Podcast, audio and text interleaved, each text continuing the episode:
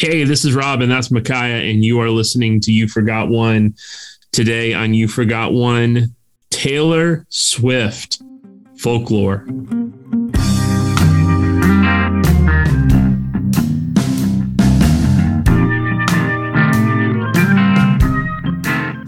Micaiah, the number one album of 2020 on more than three dozen lists, the Grammy Award winner in 2021 for Album of the Year, the third such win for Taylor Swift, arguably her best album to date.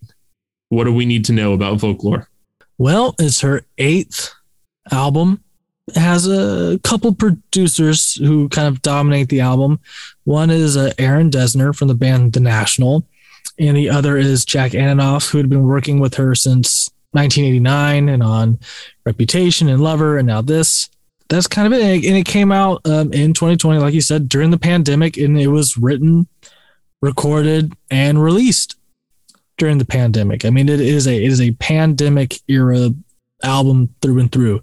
It was a surprise release. You know, there there was no hint or of a single or anything. It just was just announced on social media. Here it comes. You know, and uh, people were very excited to see who these collaborators were, especially you know people like you and I who are fans of the National and who have been kind of waiting to see Taylor Swift kind of mature um, this way because because it wasn't inevitable, you know, with 1989 being a big pop record and Reputation being a very pop record in a very different way. Um, this this was not an inevitable evolution. Surprising and shocking and exciting when the announcement was made.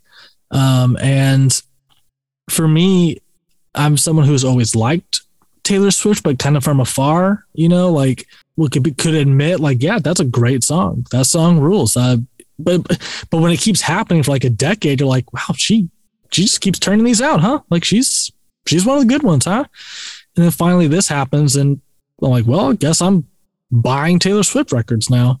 I'm now I'm all in, right? Thanks to this record, and I it was in my top ten for the year, and this is the newest record we've had on the podcast on our on our list, and maybe people are saying it's too soon, but when you have someone like Taylor Swift, who's like the biggest pop star consistently for the last 15 years, it feels like you got to have her represented. Like, who, who is a greater pop star? If you're going to decide her, which record? And there are a few contenders, um, Red and maybe even Fearless in 1989, but th- this must be her best, in my opinion. Given our taste, given the things that we like, for someone who has similar musical taste to you and I, I think it's pretty obvious folklore would be her best in in your opinion. If you're a bigger pop fan, I could see Red or 1989 being being your your pick for her best album. This for me is the most impressive leap in her songwriting. And that's saying a lot considering her career to this point. This is someone who is, like you said, this is she's put out nine albums now, and she is still not yet 35. Yeah. And for each of those, five or more singles were released and on the charts. Mm-hmm.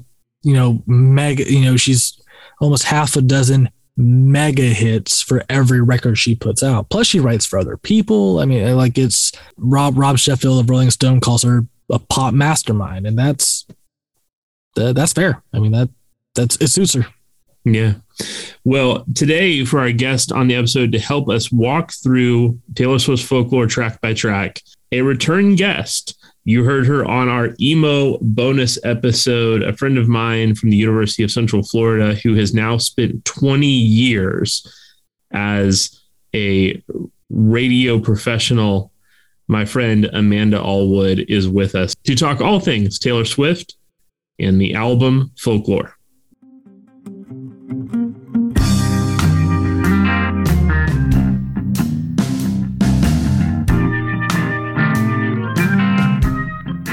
Taylor Swift, at least kind of my opinion of her, is she is a great songwriter. She's a great songwriter. she is a phenomenally talented pop star. And those are two very different yeah. things. Because there there are great songwriters who are terrible pop stars, and there are great pop stars who are not great songwriters. She is a great songwriter who is a phenomenally talented pop star. And, and so we thought, you know, Amanda will have some things to say about the cross section of those two things. So let's start here. What was your first exposure to Taylor Swift? And for someone like you who has worked in radio for 20 years, I imagine your first exposure to Taylor Swift is not when you first became a fan. So if your if your Accurate. exposure was was different than when you became a fan, tell us about when you first were exposed to Taylor Swift, your first impressions, and then when did you become a fan of Taylor Swift? So that is it's absolutely true. Um, especially because as we have established in previous episodes, I am like an emo kid. I was really into alternative music and indie music, especially around the time that Taylor Swift was like coming. So I had I had left country music behind by the time Taylor Swift was becoming a thing. So to me, my first impression, I don't remember exactly when this was, but I remember there was a point in time where it must have been like her first, like the self-titled. She was like 15, right? And I remember there was this rumor, and I still don't know if this is true. I probably should have researched this, but like that she only charted because her dad, like she was this close to charting, and then her dad bought enough albums to make her chart. I don't know if that is a true thing or okay. not, but I heard it and I believed it. And I was like, this girl's full of shit. Like, this is not the way that you like chart. This is not the way you do it. You've got to be, you know, legit. And I was just like, kind of, I was kind of, I talked a lot of shit. I was pretty anti Taylor Swift for a while. And then, you know, I, I started working at a pop station where we had a country station right next door in the building. So I, we were at that point, that was like 2010, I started working there. Um, so that was when I really like was exposed to a point where I was like, okay, like this is fun. You know, like I can, I can get behind this. I was getting a lot more into pop music at the time. And then um, the record label invited me to the Speak Now tour. Um, and it was super last minute. Like I wasn't going to go. And then I, I ended up going. I missed like the first two songs. I remember like running in and meeting my friends being like, I don't really know why I'm here. Like I kind of like this. It's like kind of cute and sweet or whatever, but like, I don't know if it's my thing. Um, and I, by the end of the show, I was like, well, I'm all in. I'm a Taylor Swift fan now. Like I was like ready. I was like, all right, you know, like take me away um, that tour was insane and she was so good. And i was like i was wrong. Like she's she's the real deal. She can do it live. She was doing it live. Like she wasn't lip syncing. Um, so that's really when i became a fan. Um, and then you know that so that was that was speak now and that i was you know lucky enough to end up meeting her in the 1989 era um, and working with her a little bit. But yeah i mean so it's been a little bit but i, I cannot say i'm original by any means. Mm-hmm.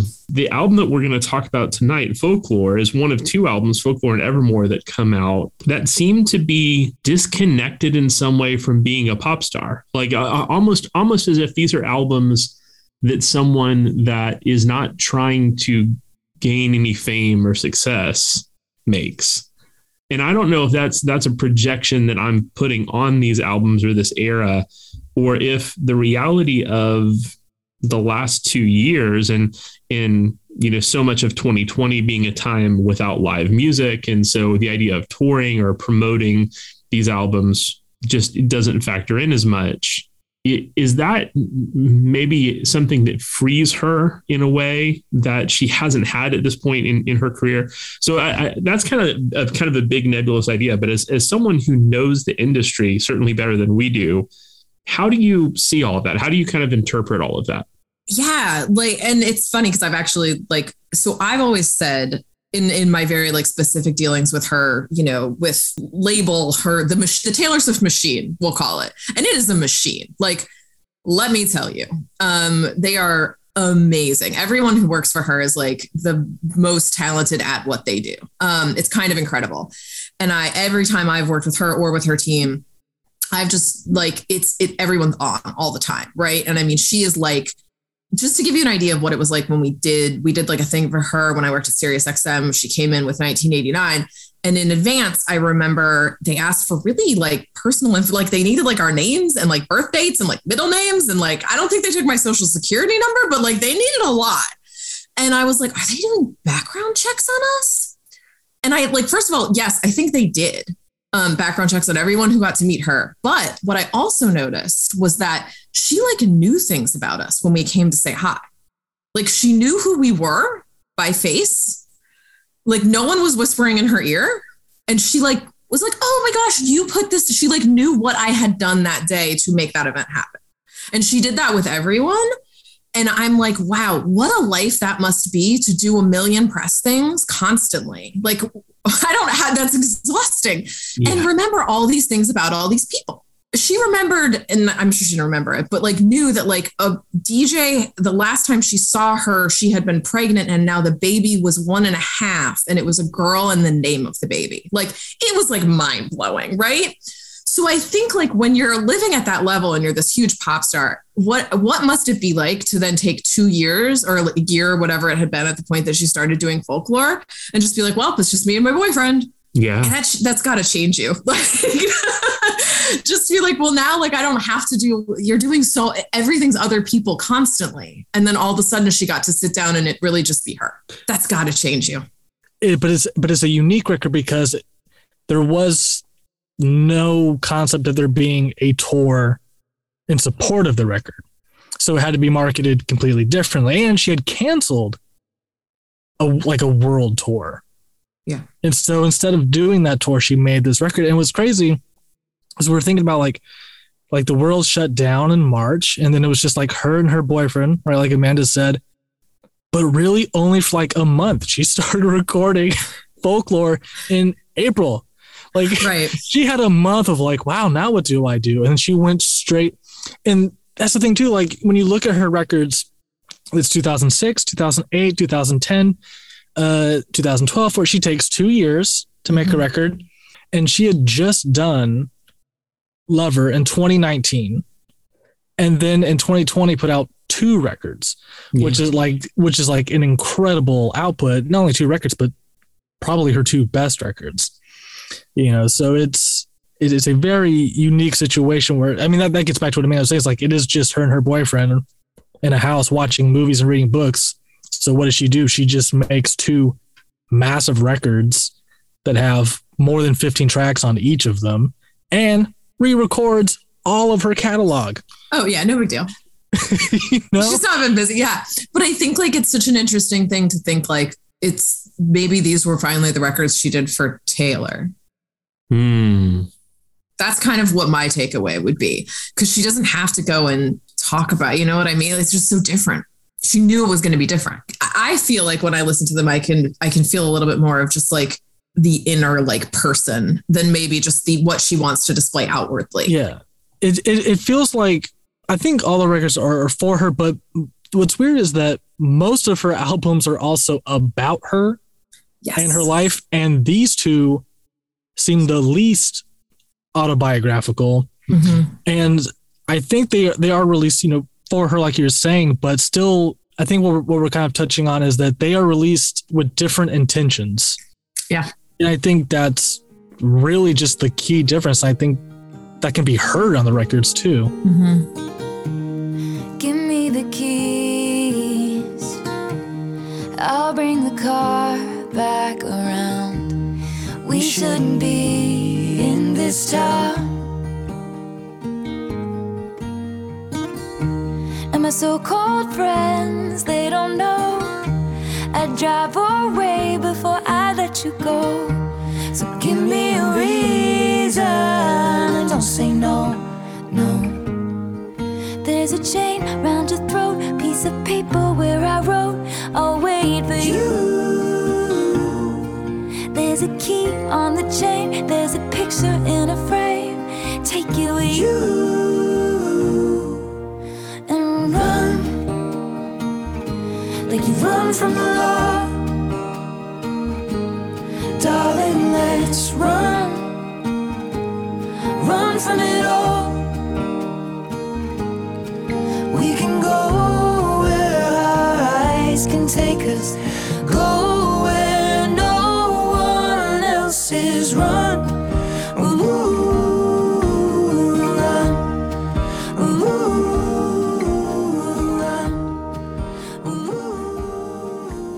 Before we get to talking specifically about folklore, I, this this is kind of a, a broad question. I guess it's for all of us. What is it that you like about Taylor Swift? When when you think about what what is it that is most compelling to you about her as an artist? So, I mean, I think, like I said, I think knowing that when I saw her live, like, oh, she's the real deal, like that, that always sells it for me. And I think most people who love music would say that they've been changed on an artist by seeing them live in some capacity. So I think that's part of it. She puts on a great live show. She's obviously super talented, right? She's a great singer songwriter, which I'm, you know, into. Um, but I mean, I, I think like for me personally, I was, like I said, I was like more sold on the Taylor Swift brand and person after having experienced like what I did in meeting her and working with her team and stuff because like as a person who does marketing for a living I was just blown away. Like by every little piece of that like tiny event we did I was just like oh my gosh like it's so she's she's a brilliant marketer and pop star like you said Rob because I think that's what it is to be a pop star you're just marketing yourself right um and that like man, that just is so impressive to me. Like the re records, the way that she's been able to spin what would be a really boring legal battle for a normal, like 25 year old girl to hear about. And somehow Taylor Swift has figured out how to spin that into like buy these albums again and also listen to this 10 minute song and watch this like short film I made and love it. Like, how do you even do that? That's insane. But somehow she's figured it out. And I'm just like thoroughly impressed. I mean, the episode could be this. we, can, we can spend an hour on this question. I mean, for me, I mean, I, I mean, maybe the first song I heard was the song "Our Song," probably. And we're the same age. She's born '89. I'm born '90. So she was kind of the first superstar I see.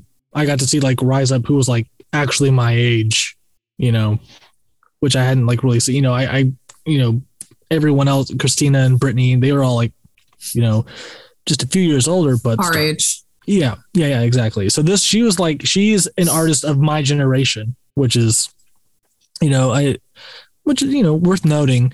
But like in our song, even though I was in hardcore bands and playing hardcore shows and you know and into the emo thing and all that stuff, you know, you still hear things like, you know, um, you know, on the phone, you talk real slow because it's late and your mama don't know. She's like, well, that's, that's really funny. It's really clever. It's really catchy. It's like, that's, that's a really great line. Like, it doesn't even matter. You know, it's like, that, that's really interesting. I, I probably didn't even know that was Taylor Swift. I was just like, well, that, that's great. But then by Fearless in 2008, I have a lot of, I had a lot of girlfriends in, in high school and I couldn't get in any girlfriend's car and not hear Fearless. I mean, like I I've never I've listened I've heard Fearless countless times. I listened to it for the first time on my own start to finish preparing for this episode of the podcast because it was just it was just around me that much. You know, and, and it was just like, wow, I mean, forever and always, this is great. Like any like there are some bands that I've I've seen live that I can imagine actually having released this song, and they're not anywhere near country music. Mm-hmm. You know, like um other kind of Florida bands at the time, like like Mayday Parade. Like Mayday Parade could have put that song out, you know, uh, and it would have worked just fine on them, you know. And and um Love Story is just like, well, this is just a great. There, there's there, there's some cliches in there, but like it's just a really great big pop song that that really works. And then, you know, it's one of those things where you're like, well, I mean, it's, it's not my thing, but it's on and I can recognize, hey, this is good. And like speak now, like anything that happened in that time was lost. I mean, I, did, I didn't, I was in college, but then Red happens and they're like, oh, she's, she's becoming a pop star. You're like, well, she's always been a pop star, you know, like she, that, that was always her thing. But now she's with Max Martin, right? She's and she has like those big three Max Martin songs. They're ginormous, but like the song 22 came out the week I turned 22. Like, oh. so, but it didn't matter to me because I was like, well, I, this doesn't matter. You know, I'm, I'm listening to, you know, Bon Iver and like that's the same thing with Fearless. Like that came out the same year as the first Vampire Weekend, Bon Iver, Fleet Foxes, MGMT, Tokyo Police. Like I was like, that was so far from like Exactly. album on That's my how I felt. You know, and then 1984 happens, and I'm just like, well, 89. 1989. what did I say? 1984. Yeah. Uh, yeah, 1989. By the way. I, I would give a million dollars to hear Taylor Swift write an entire concept album based on George Orwell's book. I, I like. I, I'm here for that. I'm okay with just "Hail to the Thief" existing. That's amazing. I love it. uh yeah 19, 1999 goes out. I'm like yeah this is probably what you know felt like this is what she's been working toward. And i listened to that record again. It's like there's so many different things she's doing. There are so many different kinds of songs and she's giving so many different vocal performances. I was like wow she can do a lot more than we've even been giving her credit for. Like we've everyone's like but she's a great writer and she writes all her songs and this is true and she's had different writing partners uh, and then I remember when that album came out, I was like, okay, this is the best so far. Like every album has just been like, she just keeps topping herself. I was like, there's, so I was like, I don't know when, I don't know if she's going to turn 30 or 40, but I remember I was in I was living in Mississippi and I was telling someone who's also a Taylor fan, I was like, she's going to come out with the record. It's going to be her blue, is going to be her tapestry. I, I don't know if it's going to take her being married, divorced, and with child, but something's going to happen to where she's going to like go back to her roots with all this kind of everything that's like informed her music now. And then we're going to get like the Taylor Swift record I've been waiting for as someone who's like had my eye on her since we were in high school. And sure enough, like I, I wake up in pandemic times and there's like an announcement that's just like from the national on their social media it's like taylor swift aaron dessner album tomorrow midnight. And i was like well it happened. It finally i knew it would happen. This is the one i've been waiting for. So like again like a fan i've been like yeah these are all great songs. And i mean reputation i was just like this is getting harder to defend. Um like look what you made me do. I was like i can't defend this one taylor. You're on your own girl. You're on your own journey. Oof. um but yeah so it was just so exciting to so what, what i like about taylor which is the question is uh, watching her evolve and watch like as a songwriter just like continue to write songs and to continue to grow and to get to this point now where she's you know writing the best stuff of her career. And being recognized for that also and working with people who I actually have my eyes on. Like, or like back when Fearless came out in 2008, right? I was listening to Bon Iver. Now Bon Iver is in her circle, which no one really talks about this, but remember in 2010, Bon Iver was on Kanye's record, right? They're buddies, right? And which is the same year she's writing songs about Kanye on Speak Now, right? So it's very interesting that by 2020, Bon Iver is not working with Kanye. It's like, But oh, I'm is just now- gonna go this way. Yeah, now now making records with Taylor, which is a pretty interesting pivot, uh, and one that was Yeah. very exciting to see. I, I don't think that's Justin Vernon of Bon Iver commenting on his relationship with uh, Kanye, um, but it is, you know, just it, it's there. Now it's like, okay, we're all in. Like, we're all admitting, like, yeah, she's great, and she can bring great stuff out of them, and they can bring great stuff out of her. And so, just watching her, just you know, um, really love songwriting and songwriters is um is just appealing for someone who loves music. I saw like a Rolling Stone magazine where one year like, oh, like what was your favorite song of the year? And she and she put Blood Bank by Bon Iver. And I was, and I was but this is like early too. I was like, huh. And it wasn't one of those things where I was like, is she just trying to get cred or what? I was like, I buy that because that knowing that song, I was like, yeah, I buy that. I bet she does really like that. And having that come full circle is just, you know, that's fun. But and and, and of course she's, I mean, she's America's sweetheart. He said,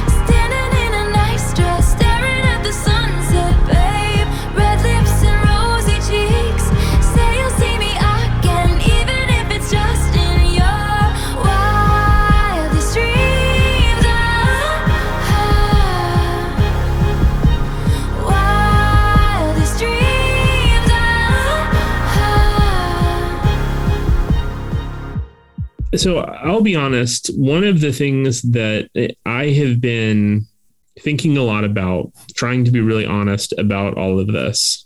I'm I came very late to the Taylor Swift game.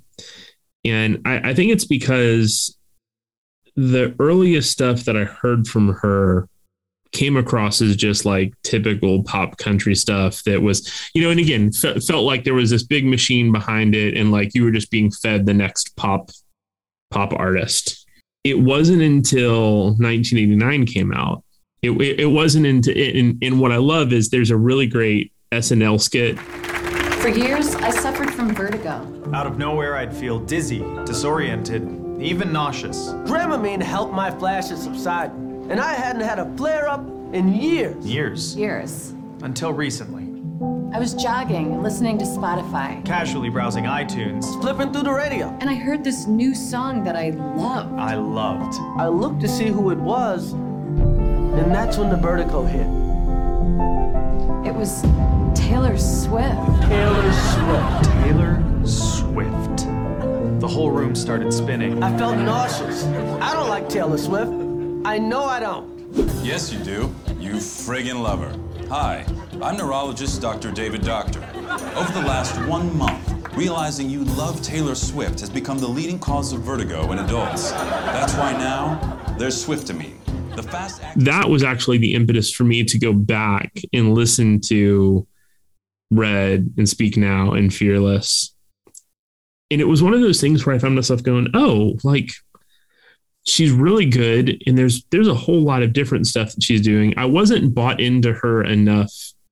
Um, you know, like I was never like a huge Swiftie fan who was like following her personal life and trying to like read the tea leaves of all of her songs. Like, who is she talking?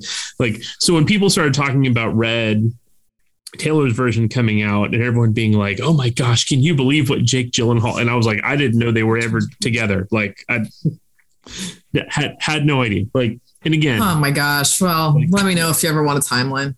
yeah. Um, I, I know at some point or another she dated John Mayer for like a hot second, and She then Uh, did. sir, did you listen to Dear John on Speak Now? Yeah, Yeah. First of all, yes. Um, second of all, why do you think her and Katy Perry had bad blood? Because of John freaking Mayer, so again, like there's who I love, by the way, and I don't. No, I no, would never I- talk bad about him. I, I'm so again. There's there's a certain degree for like I'm too old for that. Like I just I don't have the energy for that. Um, I, I may have you know ten years ago if I had like stayed up with it as it was happening then, but because I was going back to all that stuff after the fact, I, I just wasn't going to spend time on it. He really liked 1989, and then again, as much as I hate to admit this now, um, because of what a tool he turned out to be. I'm, a, you know, I, I'm I'm a big Ryan Adams fan. So when Ryan Adams did the entire Oh, yeah. the cover of the whole album, I was like, oh my gosh, this is amazing! Like, like it, it- so so for me, Ryan Adams, who I loved, like someone someone like him being like, not only is she a great artist, but this album is so great. I'm gonna do, I'm gonna cover the entire thing. I was like, yeah, like she's great. And then he did some pretty agreeable punch ups to the lyrics too. Where I was Oh, just like, yeah. that's a good fix. Yeah, Yeah. and, and then and then you know reputation wasn't it wasn't a great a great album but there were there were still some good songs on it um it definitely felt like a little put on like i I- not not to say it wasn't authentic but just like it it felt like the the person who's trying way too hard to convince everyone they're doing better after a breakup and it's just like Mhm. it's, just, it's it's an album that just feels uh, I, I don't know if you're fans of the comedian Taylor Tomlinson, but like her her latest Netflix special came out yesterday, and like it feels very much like that. Where I'm just like, you just want to go to the Taylor Swift who made Reputation, be like, "Sh- just just go to bed, go to bed. Like you're you're it'll be okay. Just just just stop. Um, I say let her rage. Get it out of her system. yeah, well, I mean, and, and look, the, the the emo kid in me is like, yeah, go for it. Like you you you, did, you just didn't go hard enough. Like, the, you know, it needs to there there needs to be more threats in it. Used to used to feel a little bit more like maybe saves the day, like just like Yeah. really like a little it's- violent. It's, yeah, a, it's a weird album because it was presented as something that was like that with like the first couple singles, but then like the next songs were like delicate, gorgeous, Yeah. New Year's Day. Yeah. She's playing piano for Jimmy Fallon. And New he's Year's crying. love. You know, so it's just like, oh, this album actually isn't fuck you, Kim Kardashian and Kanye, like like it was being presented as. Right. Save Right. for those couple singles. So that's what kind of it's like just a very like it's like, well, it's being presented as one thing, but it's actually another thing. And nothing's like exceptionally great. So it just it That was just the kind of problem. yeah, it just kind of fell a little flat, especially since it's I mean it's following I mean Yeah. like the pop And- record of the decade. yeah that and, point, and, you know? and look lover lover is a fine album but but it also doesn't feel like it's just not it's not a great album. There's something about folklore and evermore that that i deeply deeply love in a way that i don't even 1989 the album that i'm crazy about I, i'm not as wild about any of her earlier stuff as i am about folklore and evermore. I'm going to go ahead and admit this. I don't know that any of that is Taylor's fault. I maybe because of the generation that I'm a part of and because of the way like pop artists were cranked out by the Disney machine um you know all through my teenage years. I think that I had projected just that machine that creates pop artists onto Taylor and there is an uncomfortable amount of of probably sexism that like not it's not overt, but probably an underlying sexism that I think is is underneath that. That it took me much longer to give Taylor the credit she's rightfully deserving of as as a songwriter. I think very early on I was like, yeah, she's a great pop star. And and being a pop star is, is a huge deal. Like that's a full-time job and not everyone's made for that. And not everyone is built for celebrity. And there are plenty of people who handle it very poorly. Like all all of those things are true. But I think for a long, long time, I just saw her as a pop star and did not give her the credit she was deserving of as a songwriter. I think folklore and evermore like sealed that for me. There's no going back. She is just a phenomenal songwriter. And so I think through that lens, I'm able now to go back and listen to some of her earlier stuff and see the great songwriter in there instead of kind of just writing her off as a pop star. I mean, that's very cool of you to admit, Rob, but like also, you were never her key demographic. Yeah, like she's writing songs about being 15, and le- like that was by the time that you were already 28. Like it was not, it was never for you. No, You no, know, I, I mean, I was like- never her target audience. I stay out too late.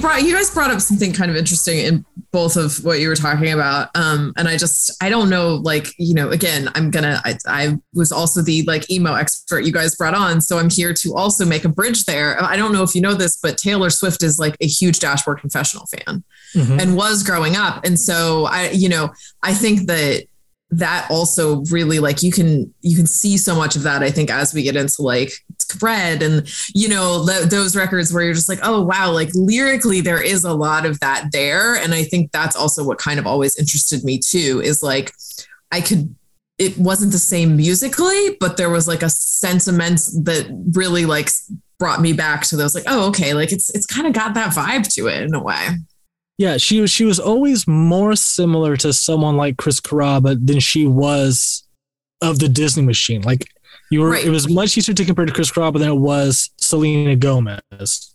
Even though she Right. I mean she's very close with Selena Gomez. You know, like she she was not part of that. You know, it seemed like she was much more part of the singer songwriters we're enjoying. And she's um coming up at the same time as Paramore. and you can see like, oh, this is not that, especially on Speak Now. There's like a straight up Paramore song on that record. Right. It was just Um, packaged differently. How much of the way we view an artist's work has nothing to do with the work itself, but the but the packaging the industry has given us for it? Really good question. I think so. I think to kind of keep it focused on folklore too, I think that I think that she was packaged correctly because I think she was incredibly young. Um, and her songs were squeaky clean, pop princess. This is what it feels like to be in love when you're 14. And I think that that's adorable. And she was speaking to exactly who she should have been speaking to, despite the fact that she was probably far more talented than anyone else who's ever done it at her age, at least in the past generation or two, right? Um, so I think that she was packaged perfectly. She wanted to do country music; it's what she was into, and I think that you know her her dad is pretty savvy and knew that if she really wanted to like be successful and do it right, like that was the way to go. And it then her becoming a pop star. I mean, country music did not country radio specifically did not take that lightly like they were pissed at taylor swift there was backlash in country radio when she put out you know the the red record and then 1980 when by the time she put out 1989 they were like we are done with you. Um you have forsaken us. And that was like real weird. Um but they they were just they didn't want anything to do with her anymore. So but i think like somehow you know it was it was packaged so well that we then bought her as a full-fledged pop star with no questions. We were like yeah she was a country star and now she's a pop star and we're all fine with it um and that's because that's who she wanted to be. And then now i mean i think that folklore charted as an alternative record if i'm not mistaken um on billboard. So like then she packaged herself as this and, and it worked. And i don't think she would have been able to put out an album like folklore if she hadn't like gotten so much respect as a pop star. Um, and I also think we now live in a world without like, you know, we even grew up in an, a world where like you had radio stations and you liked this kind of music and that was what you're into. And I think we talked about this on the last episode a little bit where I was on where like that, that doesn't exist anymore. You know, like kids don't like a certain type of music anymore. They just like music. And so it doesn't really mm-hmm. matter I mean, what she wants to be or is. It's like if they like the song, it's just going to go on their playlist. One, I think the strength of 1989 is that it's it's the one that's packaged as her pop album, and sure enough, when you listen to it, is a pop album, start to finish. There's nothing else on there but you know 13 big pop songs, and folklore is still packaged in a way. I still don't think that it is exactly the album they were promoting or what was being written about and what like Swifties were saying online about it because it's not quite it's not it's not a folk album. Oh no. It's it's not like it, it's not it's not like this like dark really album quite either. Like it was just like, well, these are still songs about I'm only 17 and I know that I love you. Like it's still that. You know, like you know, the, it's still about young love a lot of these songs and love triangles and but among but other things too you know so like it, it wasn't it still wasn't the thing people were talking about or writing about you know like it, it yeah it's so it's very i mean evermore was even more the album that people even more than that but uh, the folklore long pond sessions like oh this is the record people were writing about when folklore came out Mm-hmm. you know um In, in which, which, by the way, those are great. The the long pond sessions. Amazing. Yeah, I've listened to that, like those, the audio version of that, as many times as I have folklore getting ready for this. It's been, it's been a good few days. I'm doing good, I'm on some new shit. Been saying yes instead of no. I thought I saw you at the bus stop, I didn't though. I hit the ground running each night.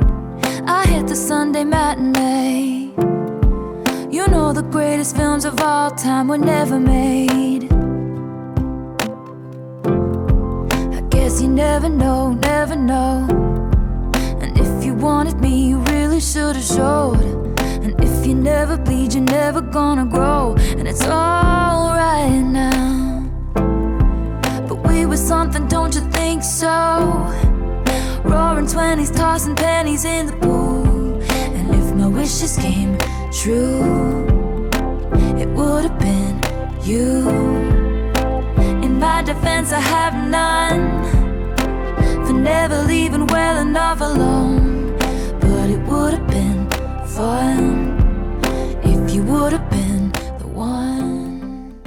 Why don't we go ahead and jump in to this album with track number one, The One. I recognize this piano as being something Aaron would write, but it still kind of has like a hip hop beat, and she's still kind of doing a hip hop cadence. I mean, she- starts with "I'm on some new shit," and you're like, "Well, that's not folk music." So like that, I'm feeling good. I'm on some new shit. It's just like, well, that, hmm, um, that already like that's not the promise of the promotional materials, which have only been out for like 24 hours anyway. so, you know, it's like, well, so it was just like, okay, actively like, okay, first impression, have to recalibrate expectations right away, right? Okay, she's still doing this is just like one of the lower, softer lover songs or something, you know. So it was, it was for me hearing the one, I was like, I got nervous. I was like, okay, this doesn't sound like what I wanted from Aaron Dessner and Taylor Swift, that pairing, you know. Um, I remember Molly, my fiance, she- when she heard the first time, she's like, I thought I saw you at the bus stop, but I didn't though. wow. What a writer. Like she, she, she's always,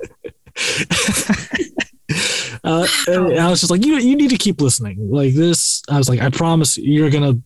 And, and by the way, folklore. My fiance was again one of those things like men have always in my life have like responded to her much more than women. My fiance not a big Taylor Swift fan, and then folklore happens, and she'll be listening. She's like, Taylor's the best. I'm like, excuse me, ma'am. What did you just say? She's like, yes, she's the best. You know, it's just like I mean, it, it won. I mean, she was. She's not someone who was like eyeballing Taylor. She was someone who pretty disinterested. You know, she's in the beehive. She is not with the Swifties. Oh Right. yeah. Okay. Right. Yeah. Their own group. So that's my first impression of the one. Um, now it, it is a song that I like, um, but it's not essential to the record. I, I don't think, but I, I, I do, I enjoy the song just fine. But to me, it doesn't set up any of like kind of the recurring things that themes that happen in the record.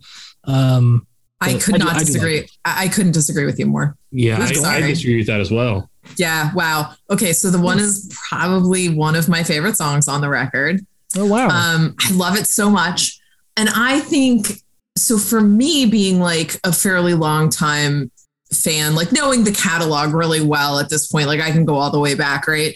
I loved the one because I was like, oh, like she's she's growing up a little bit, you know, like because to me it felt like, you know, I hadn't heard any of the other songs on the album. I didn't really know anything about it. I had no preconceived notions, right?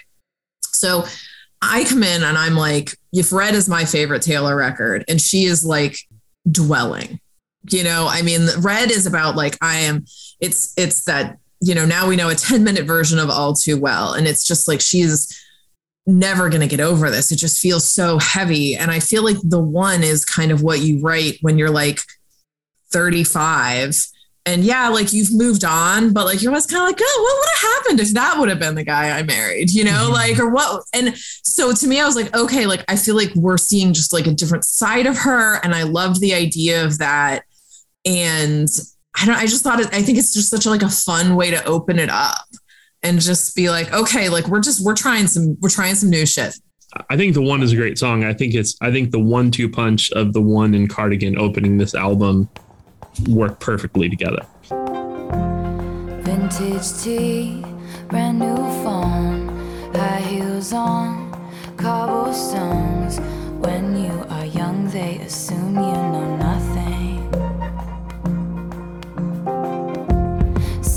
Smile, black lipstick, sensual politics.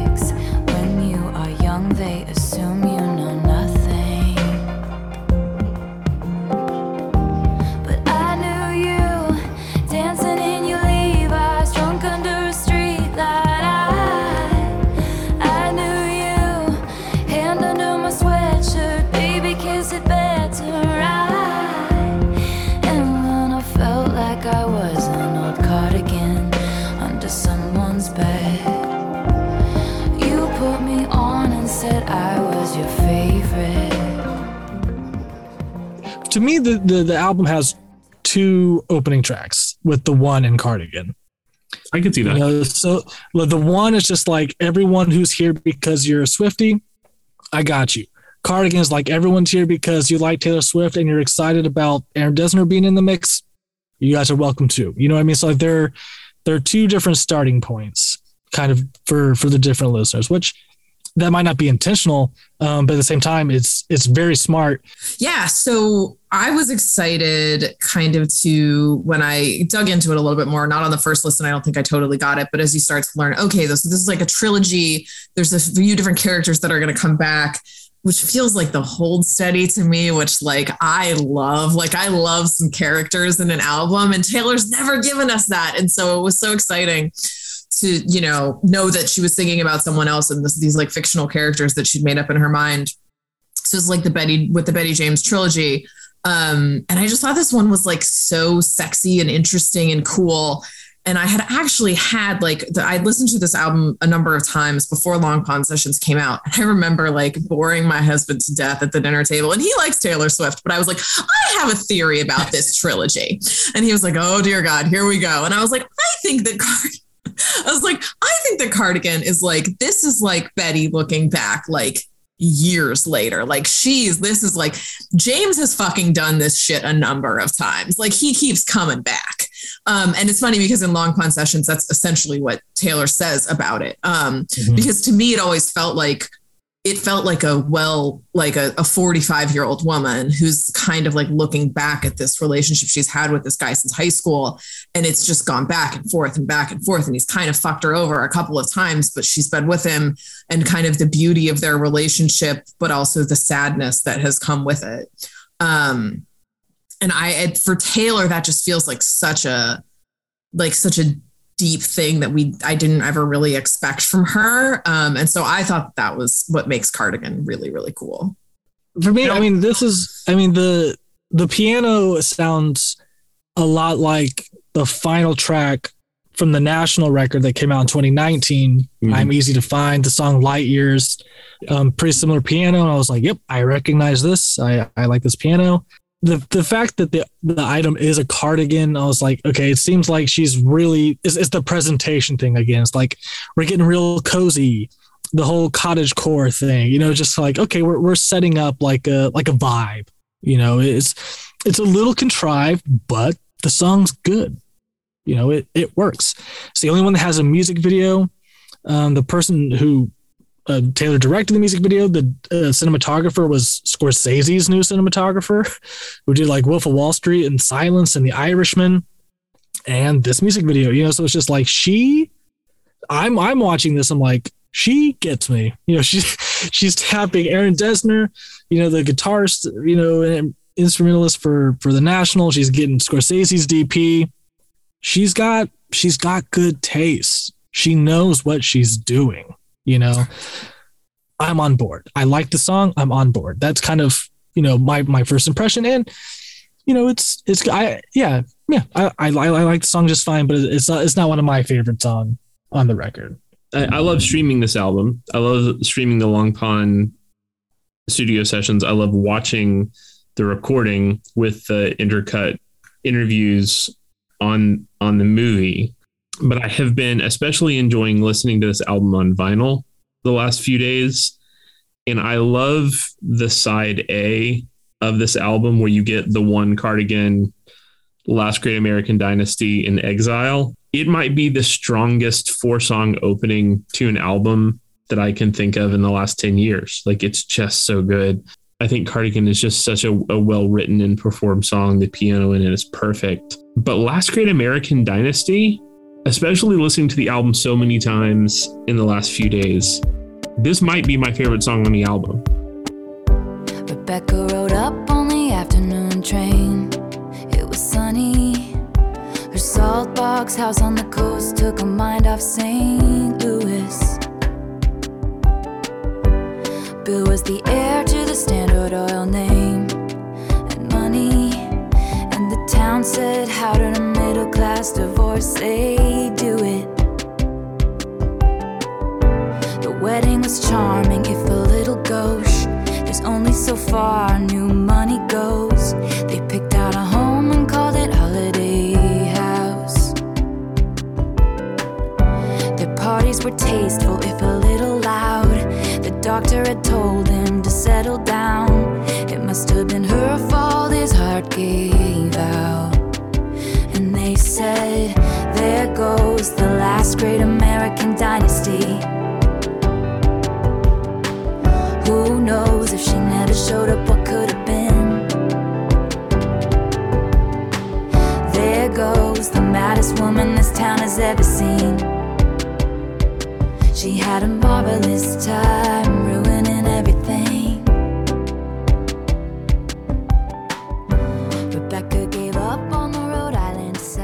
Rob, and I will I will piggyback with you here. and I'll say Flew in all the big someone could say it's the best song she's written. Like it's it's a it's a really great song. Yeah. Um again, it's that first impression thing was like, okay, there's a bit more drums here. The more it says like, okay, so at this point I'm like, it's not a folk album, it's not what I wanted, but what's happening right now, this is great. Like this is a song that is not about her. Um, it is it's 2020. It's about Until woman until the end. Until it is about her. Yeah. Sure. Yeah. I mean, like, She makes everything about her. Is is kind of the Right. message of this song. well, I mean, she, I mean, it's the woman whose house she owns. Yes. currently, Yes. Right. So, I mean, like, it's, we, we understand going in, right? So, but like, it's, it's, um, it's interesting because it's, she's talking about women and the way it's, it's reputation in a way that looks, It's a it's a more empowered. It's a more realistically empowered women uh, reputation. Well, it, it looks back a hundred years, right, to this woman in the 1920s, presumably, or maybe a little bit later, if, whatever. She's it's long enough ago to be like playing cards with Dolly, right? So you know, it's and then she mentions things like the Roaring Twenties, like in a couple of these songs, like in this and Evermore, also. So she's she's definitely looking back in like the last hundred years.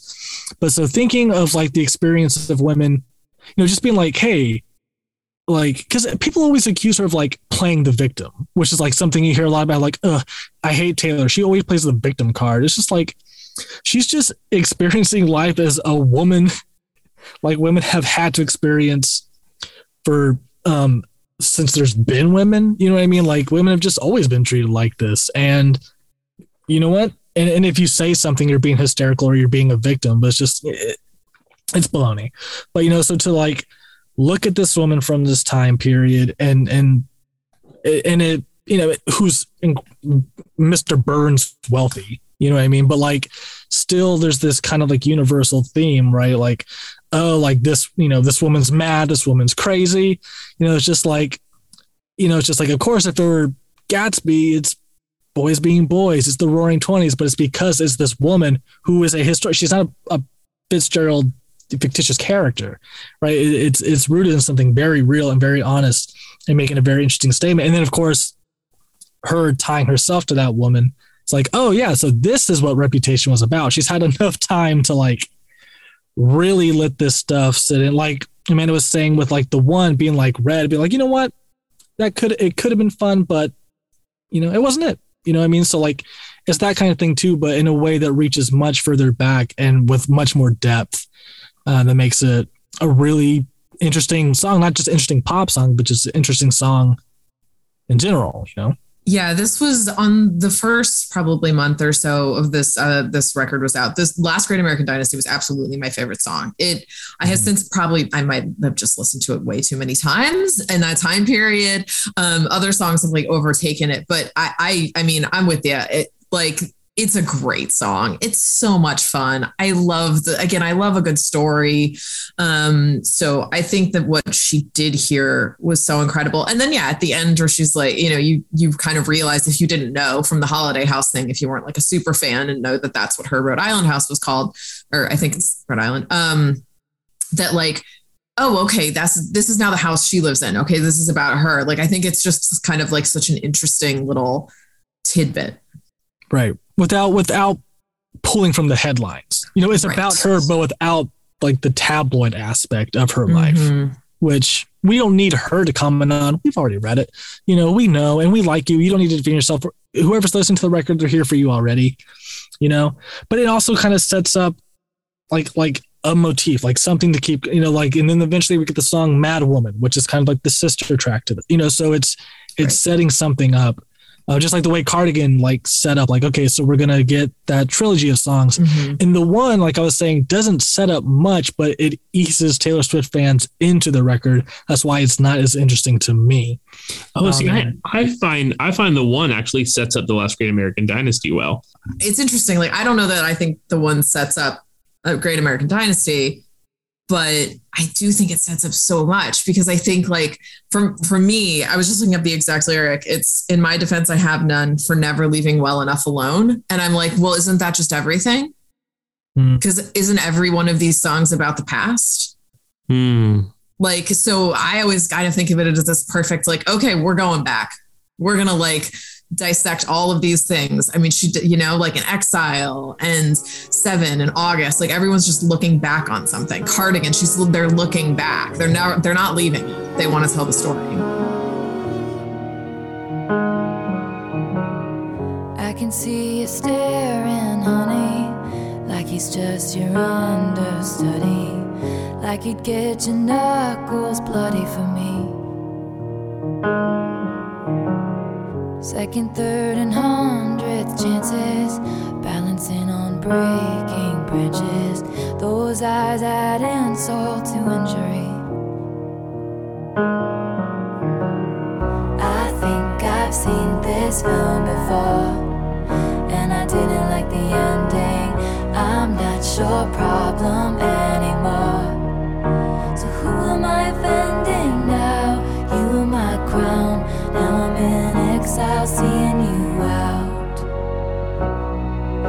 I've seen this film before, so I'm leaving out the side door.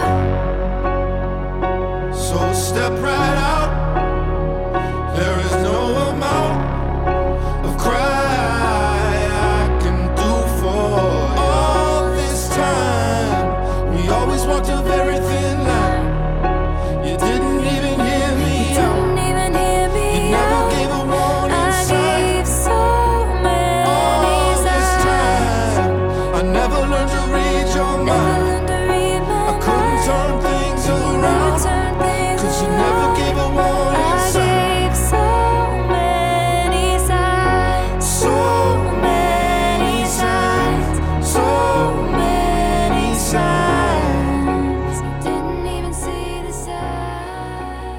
Since the album came out in 2020 till this very day, the only song on this album that has continually been my favorite is Exile. A song written by Taylor with Justin Vernon of Bon Iver and her boyfriend of five, six years now. uh, So A- Uh, actor actor Joe Alwyn, who is credited here as William Bowery. yeah, she just she's just giving her the Swifties just something to, you know, go bananas over just to say who is this person. You know, uh, the, I mean, okay, like the whole Easter egg thing is not what interests me in Taylor Swift at all. And sometimes I feel like Swifties and maybe even herself, you know, use the word Easter egg when they mean the word motif. like it's not like like well if you keep returning to it it's not really an easter egg it's a theme. Um but you know you know she like she likes to have fun. It- it's for someone that big who can't have a relationship with very many people right? The most fun you can have with the most amount of people and and kind of just kind of watch it safely from your phone is watch people talk about you and think about these things and wrestle with what they all mean, you know, and I think that's her kind of way of safely connecting with all of her fans. You know, and so I understand it from that perspective of someone who's just like can't safely interact with many people because she's been the, like one of the most famous people of the last 15 years. But uh, that being said, I mean, let's back back to the song, right? Exile. Yeah, this is now now we're in the territory where it's like this is what I signed up for. This is why I pre-ordered the record. You know, like this. By the way, first record I bought from Taylor Swift is this one, and this was the time I was like, you know what? I will follow her on Instagram. You know, and then immediately when I did that, my Instagram Explore page was nothing but Swiftie fan theories on everything from her entire career. My entire explore page. Yeah, I don't want to open that door. Um, Justin Vernon, Bon Iver, like I'm Aaron Dessner, Taylor Swift. I'm going to like this song no matter what it is, right? Let's just and thankfully, like it just is a good song. Um, I think uh, Justin Vernon has the best vocal performance on the album. He just he just has a stronger voice than her. So I, I think he I think he steals the show for a little bit here, but that's why you want Justin Vernon on your record. I mean, he he has such a a big voice. Yeah, I mean, what what are you gonna say? I mean, the song like listen to it. All you gotta do is listen to it. Like, yep, that song rules. Like, uh, their their voices go really well together, which I didn't expect. And they and um, when they did the Big Red Machine record, she sings backup on the song Reese, and they and she did the song Renegade, and yeah, I it is a part, and he of course sings on Evermore a couple more times. It's like I I hope this collab these collaborations just keep on coming because I I am all here all in on those. I I, I love it. Yeah, I just think it's the saddest song in the whole world. And I realize that that is just like really like that's so boiling it down to you just said so many beautiful things. And I'm just like, I don't know, it just really made me cry, you guys. Um, and it did. Like this song is like a car crash. I mean, it's like it's so it hurts so bad to listen to it sometimes. And like I I, I mean lyrically, it is a gut punch of a song. Um and I think it's only then heightened by the fact that their voices sound so incredible together. Yeah. Like, Yeah. you know, it's like lyrically, it's great, and anyone could probably make this song work. Like, the only person who could make it sadder is probably Adele. If Adele sang this song, because that's what she does for a living. Too big. I think her voice is too big. It Yeah. might be. It might be. Yeah. I mean, that's an interesting point. I don't know. Um, but like I just can't think of anyone who makes me just feel more like my stomach hurts. I'm so upset. Um, than like than than Adele. And it's like, so this song, this song is amazing and I love it so much. And I listen to it every time. I never skip it. Um, but it's really sad. Like it's rough. Mhm. The way the two of them sing together, there there are plenty of there are plenty of duets that she has done with people who who are strong singers, but the interplay of especially when you get to um, th- essentially the the closing bridge where it's you you never gave a warning sign. I gave so many signs. Like I gave like- so many signs. like it physically kills me. this this idea of of of this person who is like is sitting here with all of this uh, with all of this love going where did it all go wrong and the other person going you weren't paying attention it is a visceral song Yeah. I mean, to me, it's uh, it, it pairs nicely with I Should Live in Salt by the National, mm-hmm. where, you know, like, you know, can't you turn the TV down? You should know me better than that. And so, like, you should know me better than that. It's just like, ooh, that that's a gut punch, which it was just so subtle and so nice. Where it's like, yeah, that's how actually people really fight. Is like, well, you should know me. I shouldn't have to say that. You should know me better than that. And so, like, the equivalent for this one is just like, I never learned to read your mind. You know, it's like it's it's the same sentiment. It's just like and Justin Vernon just and just like really banging that piano. You know, it's just like it's like ooh, and he he because Taylor doesn't have a soulful voice. Justin Vernon has a soulful voice, and but um and she sings in a pretty low register to kind of match his when they trade verses. But when he goes higher and really brings it in, she brings in like a falsetto in a higher part of register, which she doesn't do a lot. Um, but you re- you realize like, oh, she has a beautiful voice and actually can do a lot of things with her voice. She actually she's actually very gifted, has a much greater range and a better uh, better use of her facilities than people give her credit for as a singer. And so to be working with such a strong singer and having to to come back with that, you know, and also just like as a duet, like really giving each other a lot to work with vocally. Mhm. Like they're they're they're really that's what makes a good singing partnership is they're they're setting each other up to do really impressive things with their voices. and and then we go to the only song on the whole album that is exclusively that is not a co-write. That My Tears Ricochet, the only song written entirely by Taylor Swift, Pro- produced by Jack Antonoff, but entirely written by Taylor Swift. We here, we line up, weeping in a sunlit room. And if I'm on fire, you'll be made of ashes too. Even on my worst day, did I deserve, babe, all the hell you gave me? Cause I loved you, I swear I loved you till my dying day.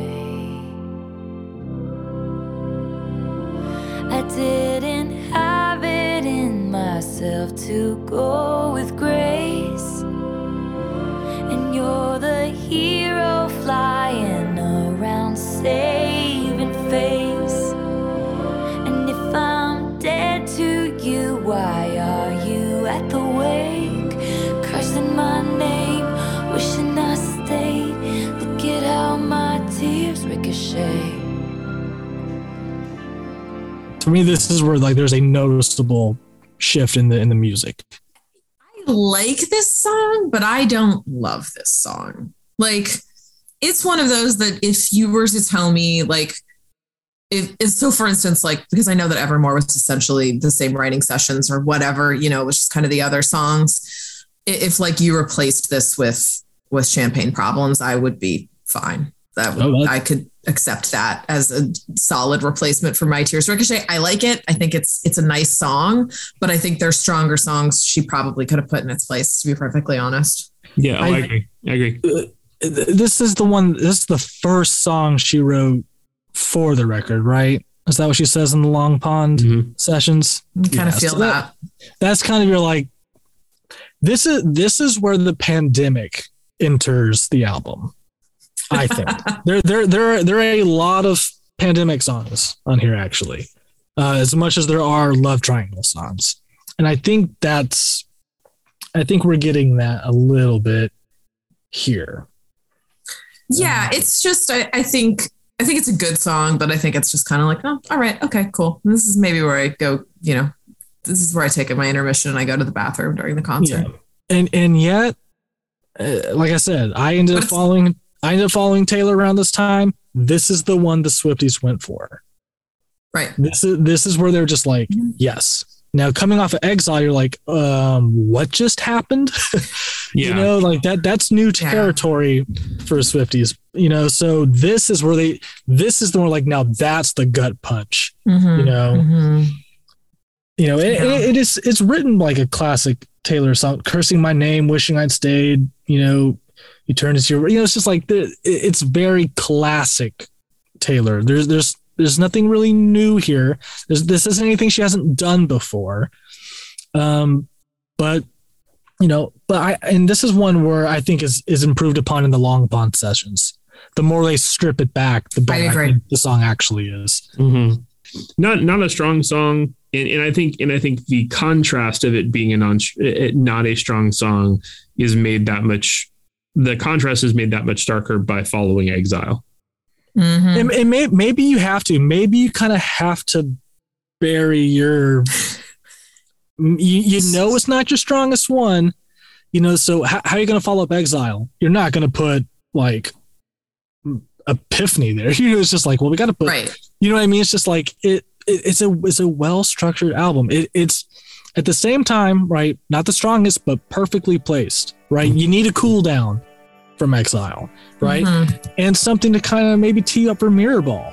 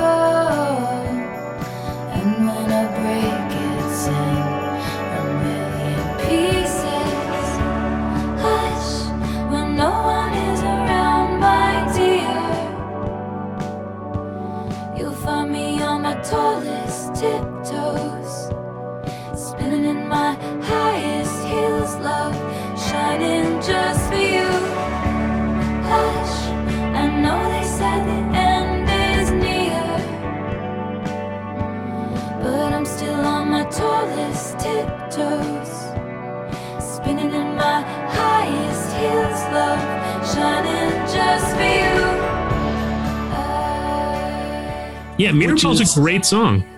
Yeah. Oh, I do not like that song. Really? really? Yes. Sorry, guys. Oh, this is Thought we'd be on the same page on that one. What, No, Mirror, what, what, so let's start here. What what don't you like about Mirrorball? I just don't really like. I've got no like lyrics. So I'm very obviously you've had a couple conversations with me now. Like lyrically, that's where I live. Like I'm, I sing along. I'm that's that's and the female brain kind of works that way. I've like read a couple things about it when it comes to music. That's the first thing we respond to. So Mirrorball to me, I just didn't feel. I've never felt like any connection to it. She explains it on the long pond sessions. I'm like. Okay. Um, it's just not, I don't know. I just didn't feel like it was for me. I feel like it was fine. Um, but like again, this is one that if there's probably there's a couple songs on Evermore, if you were to put, combine these two albums, that I would I would sacrifice Mirrorball.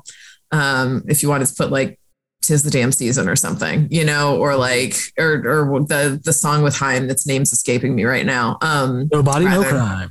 yes um which i love we, we won't talk about that album now but um yeah i don't know like i just and and maybe again maybe i'm still maybe the problem is is that exile hits me so hard that i can't recover for six to seven minutes you know i, get- don't I get what know you're saying. I, I, I also am loving that you're replacing all the Jack Antonoff songs with Aaron Dessner songs. from- am from- i Yeah. Tis the Damn And Season and Champagne Problems are both Aaron Dessner ones. But no, but that's the thing about about folklore is like kind of the the most folklore songs are the Aaron Dessner ones. I I, I agree. And so you want Oh, yeah. them to be you, you want it to be a little bit more cohesive. You know what I mean? So you're like, yeah, but if we just maybe that's like, what it is you know, like keep it keep it there, keep it a little more contained with that kind of stuff. You know, I, I get that, but no, Mirrorball. I mean, for me, it's just not a sound I thought I would hear from her. Mm. So at this first impression, I'm like, oh, I didn't expect this to be like a dream pop song. Like I, I didn't expect that from her. And this is again, right? This is where the pandemic comes in. She talked about this right in the documentary. Um, she wrote this after Loverfest was canceled, right? And and, they, and you get a fun bridge in there. You know, they when they called out the circus, bring the disco down, sent home all the horses and the rodeo clowns. You're just like, hey, this is that's sharp and that's a that's a fun bridge. But the all of the hush, you know, kind of stuff to get you back into like the verses. Um, hush, I know they said the end is near. Hush, no one, you know, like yeah, I I do this. I I just never heard her perform vocally like that. I don't I can recall. And I was like, well, this is I, I she's doing a new thing. Whereas like in the pre My Tears Ricochet, I was like, I expect that from you. I did not expect Mirrorball from her. And that's why I enjoy that track. the the idea of, of her being like, I'm I'm a performer, and if if performing goes away, I, I mean, man, there's, I mean, Mackay, you, you and I can talk about it. Like the first year of us doing this podcast was a period of time where like live music hadn't come back yet. Like we were getting guests on this podcast that we were not expecting to in we were because there was nothing else to do. Like Yeah. people whose careers are performing and suddenly you can't perform, even the healthiest person has to figure out who they are when they can't Mhm. do the thing where they get their sense of identity from. And I, I, I'm someone who communicates publicly for a living. And you know i can uh, i can very much relate to that idea like i, I went through you know the the four or five months of 2020 were like you're you're sitting at home and it is like you it, there's there's a weird thing of trying to figure out all right well if i don't do this thing who am i and and i i just think like i, I just i i relate so much to this song And and then so so I I as soon as you talk about like not connecting to to the lyrical content of it, like this is one of those songs from like, oh yeah, like I I get it. Like I get this idea of Mhm. like I I'm I'm still tr- like I'm up here spinning. No one's shining any light at me, but I'm still up here spinning. Like I guess I'll just hang here. it's it's a very impressive thing to write a song that's this sweet and so in desperate need of attention. Yeah. You know what I mean? Just like I need attention horribly, but mm-hmm. yet it and it does it, and it could come off so horribly maybe in another songwriter's hands or another singer's hands, but it's sweet because she's America's sweetheart. Like It's, she's it's, it's a very sweet song about being needy. this is someone who has been in the tabloids for 15 years who is saying okay why, why are all eyes on me who just had a documentary come out you know it's just like Yeah. you know what I mean? it's just like it, it but you don't read it that way at all like there there is just an undeniable sweetness here Please picture me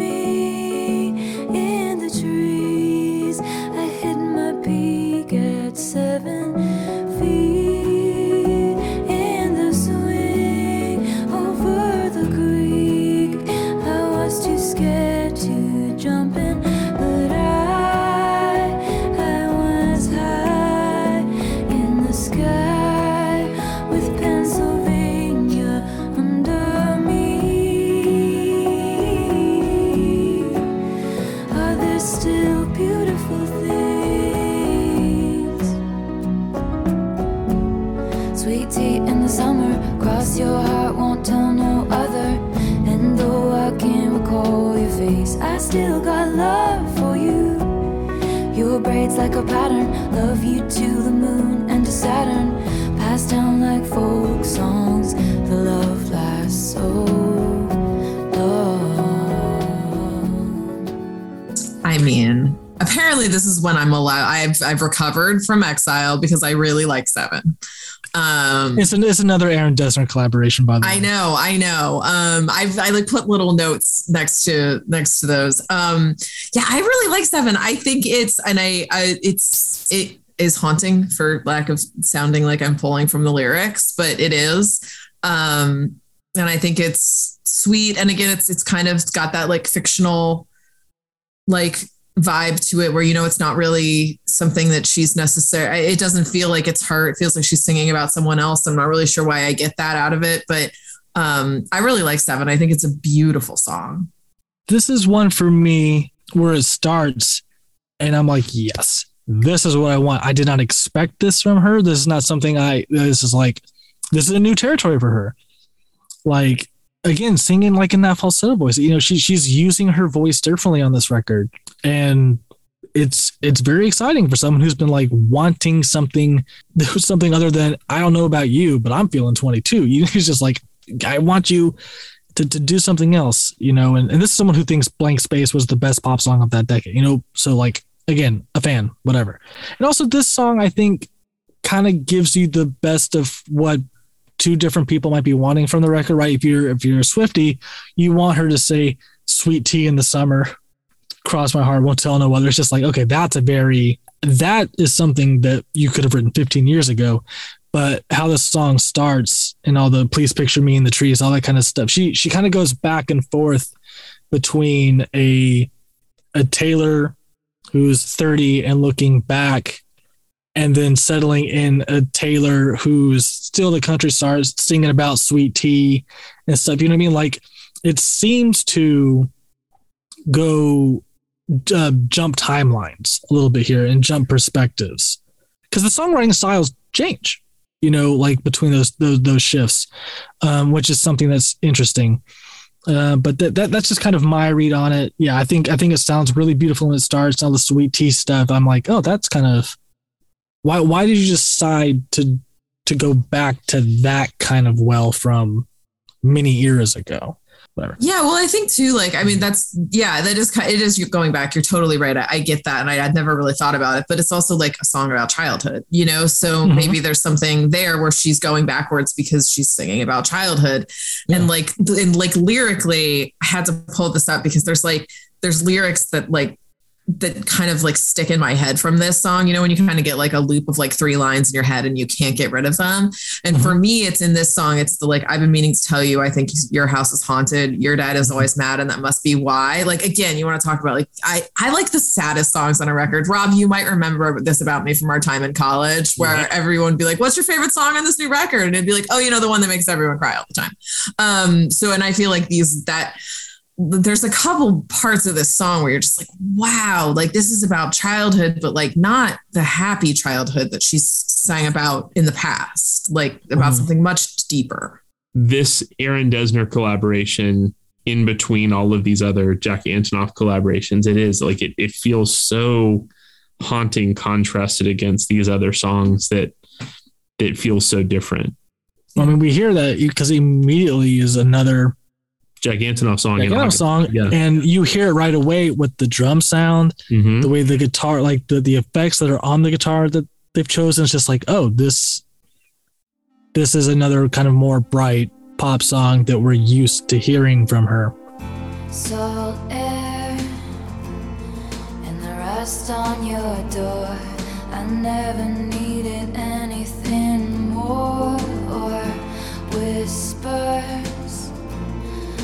Are you sure? Never have I ever before. But I can see us lost in the memory. August slipped away into a moment in time. Cause it was never mine.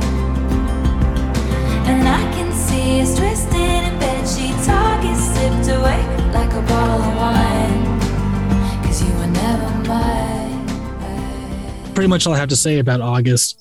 Um, cancel my plans just in case you call and say meet me behind the mall is one of my favorite lines in the album. It was just like, yeah, man, that is that's what you sign up for. T- th- this is this is why you like our song is a slam and screen door. You know, it's like this is why you like, you know, like all all that kind of stuff. like this is just the the young love innocence, the last month of summer, you know, like getting dropped off at the it's, it's one of those things like and presumably you have to be dropped off at the mall by either like another friend or your parent or something and then go and meet behind the mall you know it's just like and so there, there's like some sort of pretense like okay mom thanks for dropping us at the mall i'll see you at eight then you go behind the mall where the real action is you know what i mean like there's just something So this is the second song in the Betty James trilogy.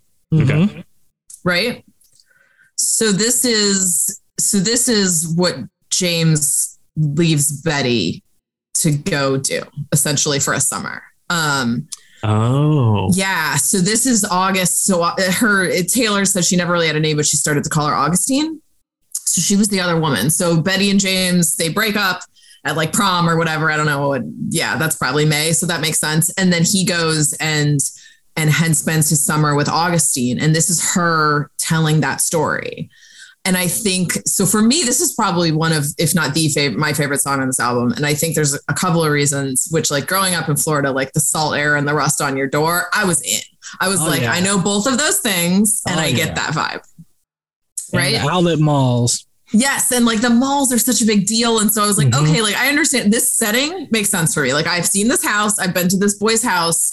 Um, I completely get what is happening here. So yeah, so she, this is like, I think this is such an interesting thing for two for Taylor to write about because in the past she writes so much about like her what happened to her and then like the men who left her and the women who were involved in that and how they're terrible and stuff like that and finally we're seeing that like she's grown up enough to respect that like there's no bad guys in these situations um, because this augustine woman actually really probably loved james and was like pretty bummed out that he went back to betty um, because she had a really great time that summer and i think that's really sad like I, I feel like I can relate to that because I definitely was in those relationships when I was young. So maybe that's why it like really spoke to me. But um, I thought it was so great to get each of their perspectives on this this fictional relationship. Mhm. Mm-hmm. And then Mimi behind the mall, like that's yeah. I mean, exactly. Like they're just they shouldn't like. Betty's friends are probably everywhere, you know. Like they they're kind of sneaking around. Yeah, and there's something you know that that's like a fun thing, you know, like uh, you know, like it, it's it's an affair um to some degree, right? Yeah, yeah. And, And- I think and they're like they're not they're like college age, you know, like post high school college age. So that's a little bit between It could be right. You could read it like it's their last summer, right? Like Yeah. it's you know, And- like there's there's there is an excitement there, right? And there's a reason why it's August, right? It's the last month of summer. School starts at the end of August, right? There there is there's the energy there that just really captures something really unique about young so, i mean uh, it's basically grease right it's it's summer loving right is you know and uh Yeah. and it, it and it has all the charm of grease but like these three characters seem like everybody in high school or everybody in college or whatever. yeah maybe behind the mall which one Yep. millenia florida mall Yeah. i'll be there I'm downtown in. disney meet me behind the house Yep. of blues see you in 10 Yep. So uh, let's go into the next song, which I, I will say, this is me trying feels like such an evolution as a songwriter.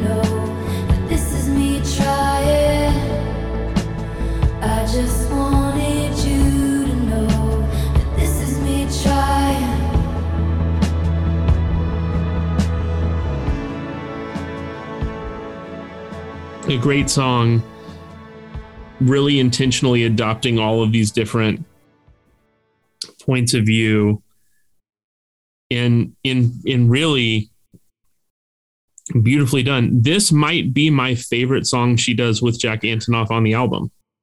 I think it's solid. I don't yeah, I wouldn't say that it's necessarily my favorite, but it's up there. I I mean, it's a it's a great song. And again, like something she probably could never have put on any other album. Yeah, I mean, this is I, this is another one where I've always kind of like, okay, this is the pandemic coming back, right? You know, it's just like, hey, I'm trying, I'm living off stimulus checks, you know, like again, that's me projecting because that is not her experience, um, you know, but like, you know, I, I, I think I'd be really upset if I found out Taylor Swift got stimulus checks. Yeah, right. oh, yeah, yeah, um, you know, so like, I, I think this is this is kind of the sign of the times kind of a track. And it's not one that i really like. I, I don't really like the melody and i don't really like the production as much as i do like the dessner songs which is just a bias i carry throughout the record. Um but then i was listening again on the long pond sessions version and damn it if i didn't start tearing up. And i was just like oh i guess i'm guess i'm all in on this is me trying now um, but just like just just the way she says like I you know I like I have a lot of regrets about that. Like the way she said like and she like says it like again. And I think it's just like ooh you really do have a lot of regret. Like you, to bring it back up again I think really is an effective songwriting tool to have that be a recurring thing in the verses. And um again like I it I it's not a very catchy song. Um it, it's this is me trying i think is is kind of an easy line. It's just like the very easy one you know like you know it's just like oh yeah this this is a it's a very easy button to push. A line like this is me trying. Whereas like i have a lot of regrets about that is actually the one that gets me emotional. Um but yeah but the, there's something that happened listening to it a couple times um, over the last week where I'm like, oh, but specifically the Long Pond Mm-hmm. sessions versions. Uh, I think, um, This is this is one of those songs that is definitely improved in the in the Long Pond version. yeah, I think, um, the, I- and I, yeah, I guess it's just always been the production has been a barrier for me. That once you eliminate that and you get straight to the lyrics, right? Just kind of streamline that, where that's all I'm hearing and that's all I'm listening to, and I'm not listening to how the stark contrast between this and like the Destiny songs or something, then it becomes something like, oh boy. And I, I'm I'm sure this is a universal thing. This is not something that makes me unique, but as someone who is who has anxiety and sometimes my anxiety doesn't manifest in me crying. My mine actually manifests in anger. Hmm. And that makes you a much less sympathetic person because no one feels bad for the angry guy. You're just being an asshole. You know, you're you're bringing the vibe down, dude. Like, calm down. You know, it's like I can't help that. And you know, just like, and I've I've I've said this to my fiance. It's like, you don't understand that as we're having this conversation, I want to punch holes in the wall and rip doors off their hinges and like there, there's no way for you to know that but i want you to to say you're doing a good job something happened this week we're listening to us like oh wow uh, taylor swift understands that part of me that is the thing that i truly hate the most about myself but at the same time have absolutely no control over um may- maybe it's because i want the song to maybe not push that button so easily Yeah. um, that maybe it feels a little too contrived for me as someone who has those intense emotions.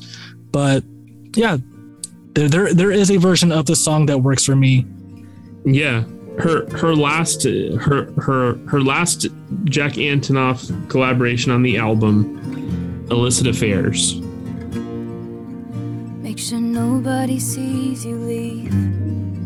Hood over your head, keep your eyes down. Tell your friends you're out for a run. You'll be flushed when you return. Take the road less traveled by. Tell yourself you can always stop. What started in beautiful rooms ends with meetings in parking lots. And that's the thing about illicit affairs and clandestine meetings and longing stares. It's born from just one single glance, but it dies and it dies and it dies a million little times. I I wish I liked this song more. Because because it's it's it's a it's it's a really good song. I I love like the tenderness of the but it dies and dies and dies a million like like it's it's it's beautifully it's beautifully written.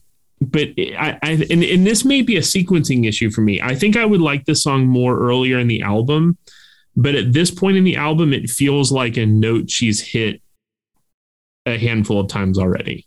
And and so like I, it, it's it's a really it's a really pretty song. It's a really pretty song. And it just like i can look at it objectively and go this is a really pretty well written song. I and it just doesn't it doesn't do for me what songs earlier in the album have done. Yeah. I mean, for me, the highlight here is don't call me kid, don't call me baby. By the time you get that, that's the, that's kind of the one moment on the album. That's the, the, the fist, you know, in the air at the stadium tour, just like, oh yeah, that, that's the one that could, that can really play at the rooms that she's used to playing, I think. And I think it's designed for that too. Yeah. and I think a little bit. I think it's so there's there's like a song on Reputation. Is it Getaway Car? I feel like, and I feel like it kind of I don't know. Maybe this is like the answer to that that she was kind of writing, which is that like okay, well actually, um, this kind of sucks. You know, like it's not as it's. I I don't know. I feel like there's a lot of honesty on this record. And so that's what I like about Illicit Affairs so much, just because it's like any, you know, everyone's been in some level of they've been cheated on, they've been the cheater, they've misunderstood, you know, we were on a break. I don't know what it is, you know, but like it's never, it, it's, I, I think that like it's her answer to the like glamorization of all of that and that it just sucks. And I think that's like a really, it's an interesting perspective because I don't know that a lot of people are singing about that. You know, some people are just singing about like sexy stuff. And she's kind of like, yeah, this like song kind of like has a sexy vibe to it but it's mm-hmm. actually saying how not cool that whole thing is. And that's what I, I kind of I I love that like the juxtaposition of those two things. You know, she's at that point in her life where like she's probably seen friends get married and also divorced. Like we all have by the time we're like 30, you know. So we've seen like the the ugly side of all the drama. Or even Selena Gomez go through the Justin Bieber thing. Exactly. Right. Um, and and then you follow illicit affairs up with with maybe the sweetest song on the album. It's so sweet. Already heard instrumental versions of this played at weddings. hmm Was the color of the grass where I used to read at Centennial Park. I used to think I would meet somebody there. Teal was the color of your shirt when you were 16 at the yogurt shop. You used to work at to make a little money. Time, curious time, give me no compasses, give me no signs. Were there clues I didn't see? And isn't it just so pretty to think all along there was some invisible string tying you to me?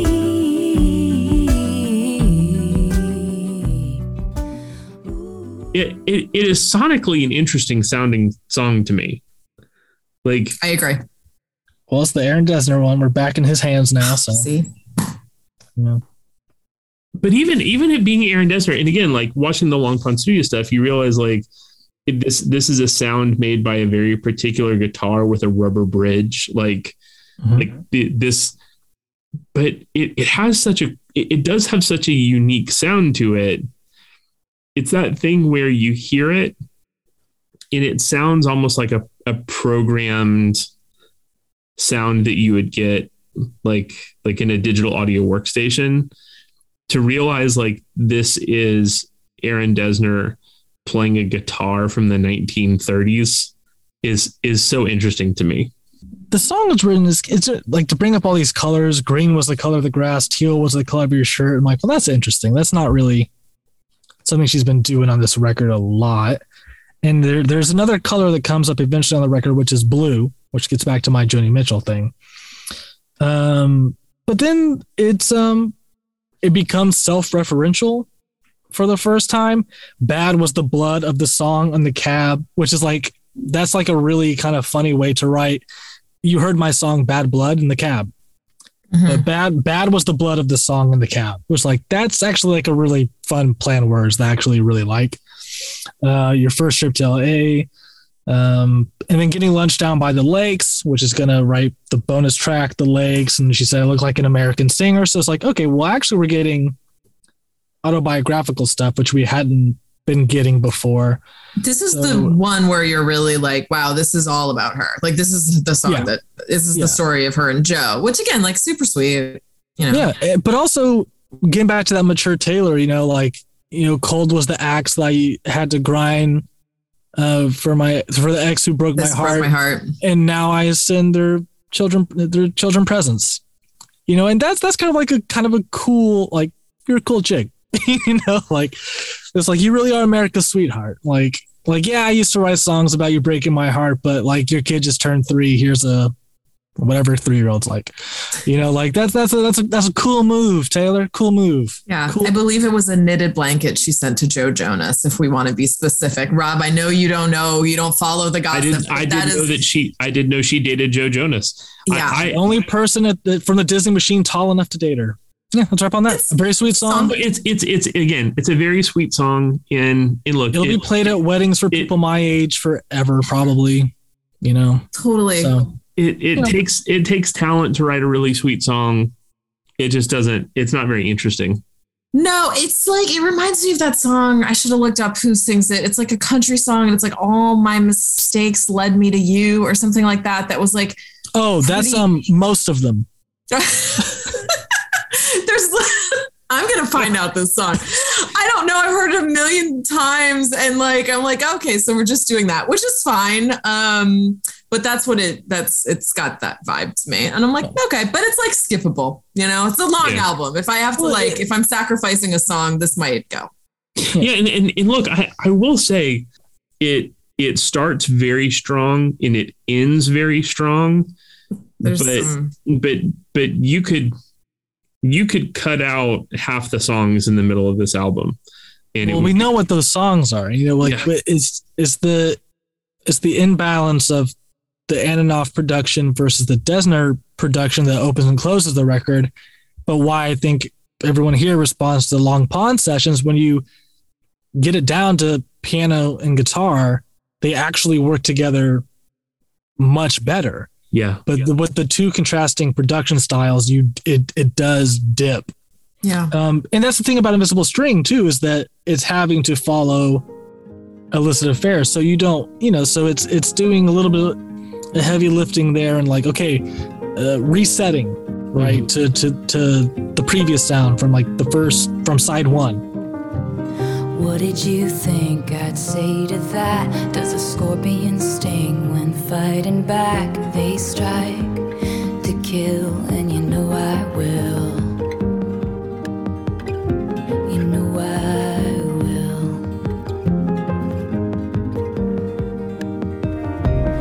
What do you sing on your drive home? Do you see my face in the neighbor's lawn? Does she smile? Or does she mouth fuck you forever? Every time you call me crazy, you're getting more crazy. What about that? And when you say you seem angry, you're getting more angry. And there's nothing like a mad woman. What a shame she went mad.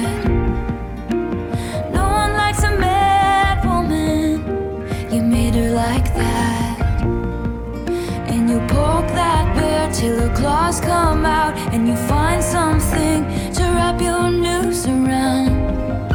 And there's nothing like a mad woman.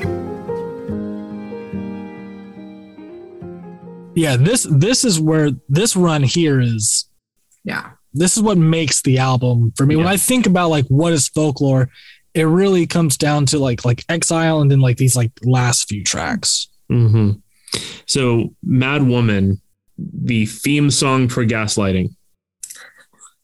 Oh man. Yeah. This one hurts honestly. Like it's like this one it's it's she's just saying so much of like what I, I man, do we get called crazy a lot. Um and it's just like, oh, thanks. Like and Taylor Swift got called crazy a lot more than like any other girl in America. Um and I may, you know, not rightfully so because what the hell, guys? Um, so I love that she just like opens it and she's like, "Yep, like this is what it's about. This is how I feel. Y'all got to stop this shit." And and it's it's real. Like again, we're talking about honesty. Um, it just feels like a very honest view of that whole thing, and I I love it. I think it's a great way to again start kind of like the ending of the album really strong. Yeah, and I think it's I mean I think it has a lot to say about Taylor. I think it has a lot to say about the woman in Great American Dynasty, you know, Mhm. uh, speaking on her behalf in ways that maybe a woman in nine, maybe maybe she couldn't in the 1920s, even though she lived very lavishly and said it in those ways. Um, and I think she's speaking up for uh, the the August character, where it's just like, nah, man, you're James's side piece.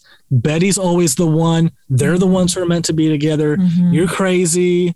Like you you thought you were in love. No, you're crazy. And very easy for the character James, right? To be like, no, she's crazy. Like, right. I never said that. I didn't I didn't say that. I would never say that. You know what I mean? It's just like And then suddenly everyone in school is like, oh, she thinks that she had this thing. She told everyone, but he doesn't even like her. Mhm. You know, it's just like it's that, you know, so historically, um, in, in terms of gossip, in terms of her own story, right? There, there's so many ways in which women are perceived as being mad or crazy, and um, and she's you know, you know, speaking to that in a way that works well. This is, I think, this is a turning point for my fiance. She heard the song and she was like, mm-hmm, mm-hmm. Like this, this was kind of her in for for Taylor, and it's the woman who right? Coming off of the that court case with the DJ who grabbed her ass and she sued him for a dollar. You know, like you call me crazy for suing him for a dollar, and or you maybe call me crazy for accusing him of having done that to me.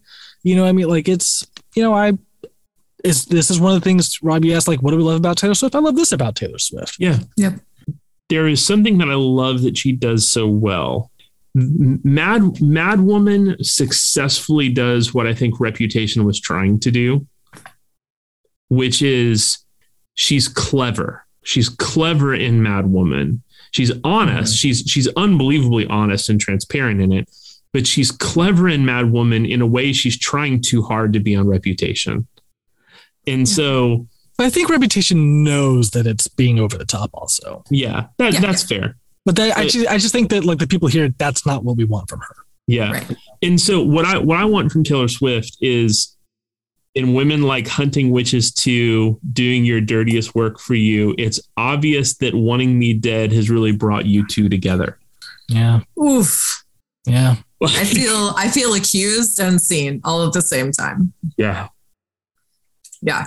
Because there's no one who's meaner to women than other women. There's just Absolutely. no one. Um I also think it's so interesting that you bring up the reputation thing because one thing that I've always thought about this too is that like so on you know there's there was this like feud with her and Katy Perry for so long about John Mayer and everyone kind of knew about it bad blood whatever and then in reputation there were all these other feuds but then um on Lover, you know, she brings Katy Perry in on the You Need to Calm Down video and they like make up. And I'm like, oh, like, so like, it just feels like healing in a way, you know? It's like, Yeah. okay, like we've like, I've, I've like made up with this person and we used to call each other crazy and hate each other and write all these terrible things about each other. And now, like, But now that know. we're both done with that guy, yeah, yeah. And like, and that whole, and that life, like, it's not even about the guy, uh, honestly. Like, it's just about like just being done with that, like, that part of my life where I did that.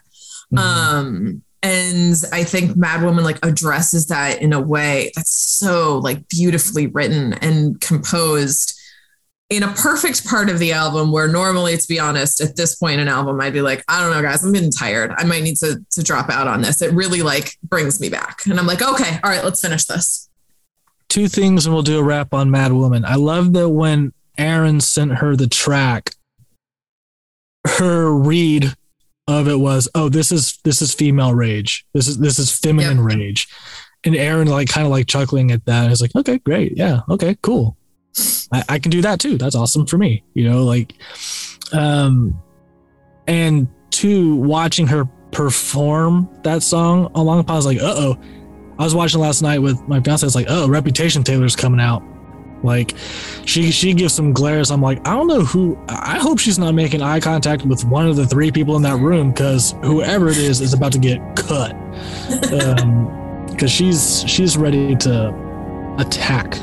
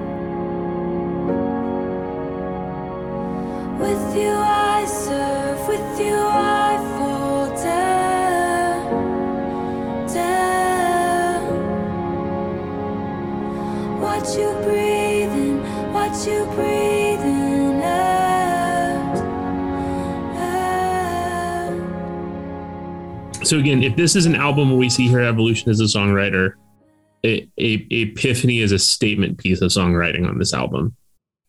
Like it's it's this this is a this is a song. It feels like you you never would have heard from her before this, and it is.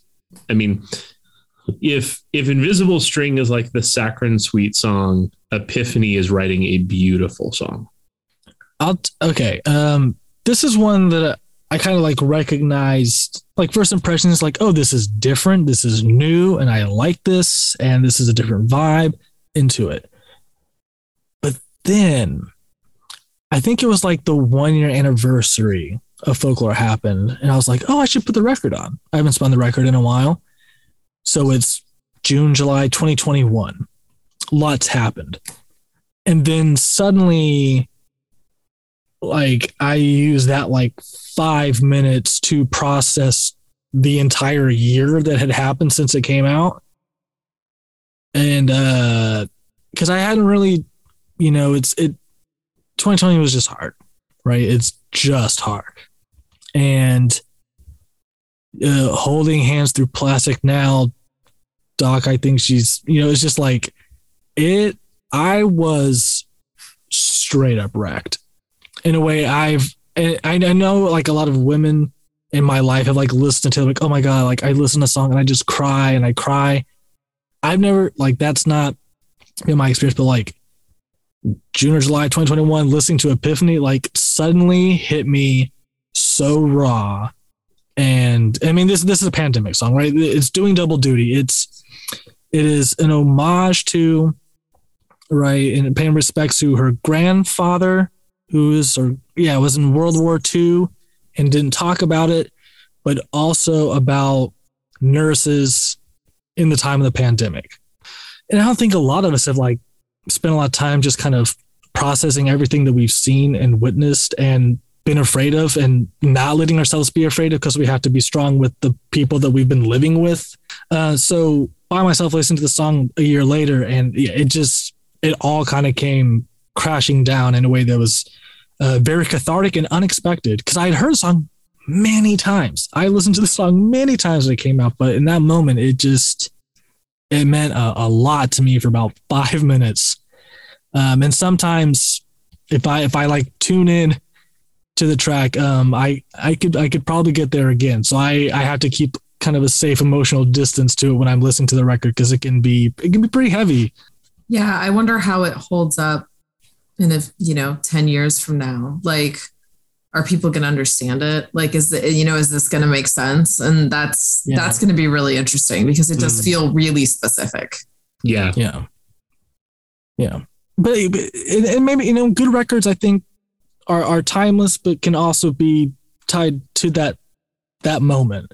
Mhm. You know, so and, and hopefully, you know, this album and that song is, is, are able to do those things. And I, I, I, I think so. I think that it will will hold up, and people can kind of look at this as a as a great document of of great music, but also great music from this specific time. Yeah, totally. Betty, I won't make assumptions about why you switched your homeroom, but I think it's cause of me.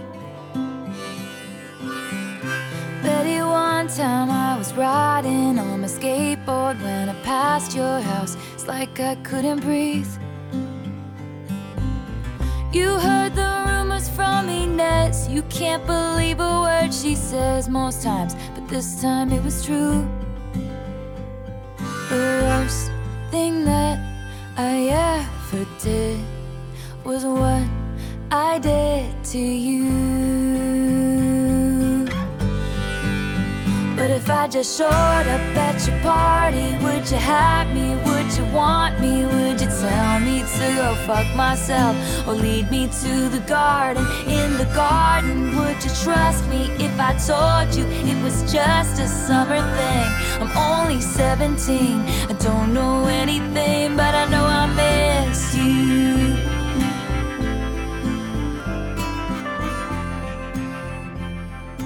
Yes, finally we get to end the trilogy with Betty and what she's got to say about, uh, or what well what James has to say about this whole situation on the song Betty. Um, again, I just I, I I'm all in on like give me the story, the whole thing. Um, I love Betty. I'm so glad that we're back on this. I I think that it is a little classic Taylor, you know, with like a lot of the kind of the way that it feels. But I like I like getting his perspective because again, that's something Taylor Swift's never given us before. Like Mhm. she's never let the guys have a perspective. Um and and and again, I think this is like the snippet. This is like the one time he comes back to her, and I think this is not going to be the last time he does this, um, based on what we hear in Cardigan. But I do love just kind of like this little snippet in time, and and all of like the feels that that that are happening, and it could be a total cliffhanger, but we know then later like what goes on. Mhm. Uh, Uh, but I think it's I think it's a great one. I think it's interesting too. I so when I noted on this, I don't think that Aaron or Jack did anything on the songwriting on this. It was just her boyfriend Joe Alwyn too, right? Mhm. It's just her and Joe. Yeah, Yeah, but that's an interesting yet, one. yet they both are have producing credits. Okay, Mhm. got it. on it, um, which is funny, you know, because this is the gang's all here. You know, like this. That's true. Which- this is kind of everybody, huh? Yeah. Mhm. Yeah. Which which Jo- Joe's the co-writer, and it's the only song that Aaron, that Aaron Dessner and Jack Antonoff produce. Yeah, and uh this is a top ten Taylor Swift song. I th- this is this is up this is up there with with Blank Space. It's it's up there with um you know Love Story. You can put up there with All Too Well. Like Mhm. th- this is a when they make the Taylor Swift best ofs, right? This this is going on there. I mean, this is this is what she does best. Um, but with that twist, right, from the male perspective, which she hasn't done before. Um, yeah, no, I mean, it's just it's just great. You know, like this is there anything better than this chorus? Like, if I showed up at your party, would you have me? Would you want me? Would you tell me to go fuck myself? you know, just like, oh, too girl. that Taylor Swift is like, "Hi guys, guess what? I have a terrible mouth, just like you do." Right, but but it's still but doesn't lose an ounce of the sweetness Mm-mm.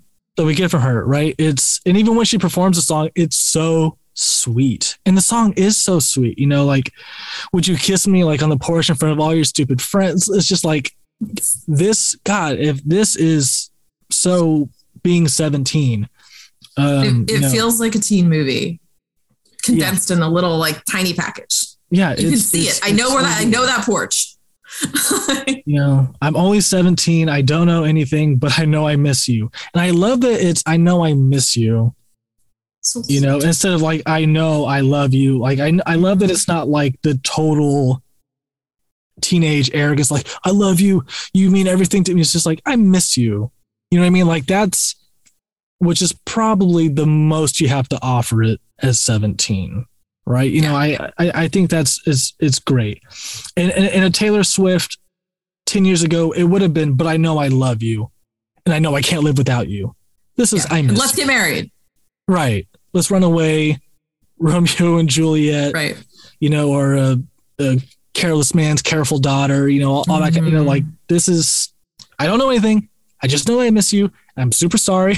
you know, like and uh and but then, and then you standing in your cardigan, kissing in my car again.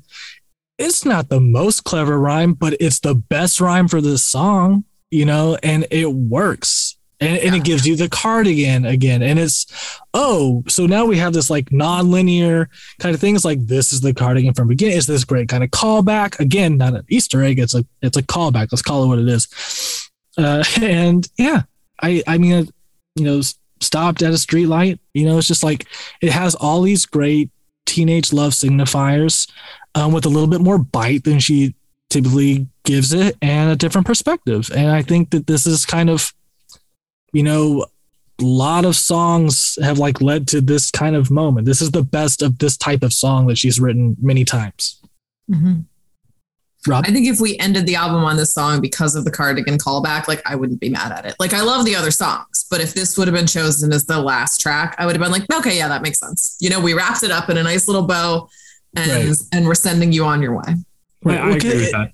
Well, because it is the last of those tracks, right? Because there, Yes. there's a there's a kind of a, maybe some biographical stuff, some pandemic stuff, and then there's like the love triangle stories. Like so, there Mhm. there are. So it is wrapping up at least one of those bows Correct. Yeah. around here. So it like like I said, it has two opening tracks. Maybe there are three opening tracks. Um, you know, it, it- maybe it has three or four closing tracks also if you if you include the bonus track or not. A lot of invisible strings to to tie up on this one. Ooh. Clever. God, Uh, that's why they the most like the big Swiftie bucks. thing like I've ever said. Like it's it's kind of like a twisted sweetness. Like it's it's a sweet song, but it's not really. Like that. That's kind of how I feel. yeah. I mean, I, I guess that is is is the Betty and James story actually a love story? Like they end up together, but is it truly a love story?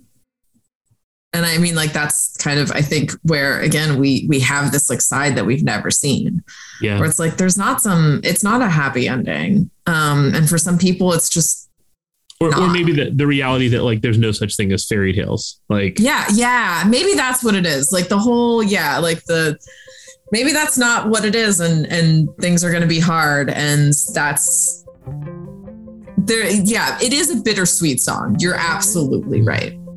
I mean, I think that James is the villain. Like, just spoiler alert, that's my opinion. At the end of this trilogy, I think that James is the villain, even though this it's a, it's a really sweet song, and I see his perspective at 17, and I can still find the sweetness in that, knowing that in the end, he's kind of a shit guy.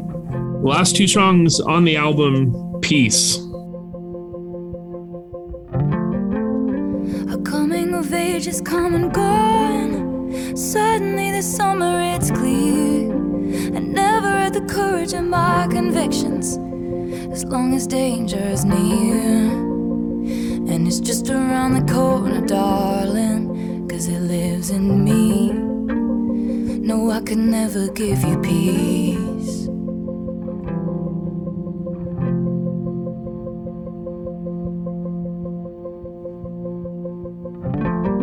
But I'm a fire and I'll keep your brittle heart warm. If your cascade ocean wave blues come, all these people think love's for show. But I would die for you in secret. The devil's in the details, but you got a friend in me. Would it be enough if I could never give you peace?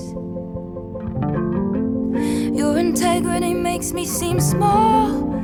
You paint dreamscapes on the wall. I talk shit with my friends. It's like I'm wasting your honor.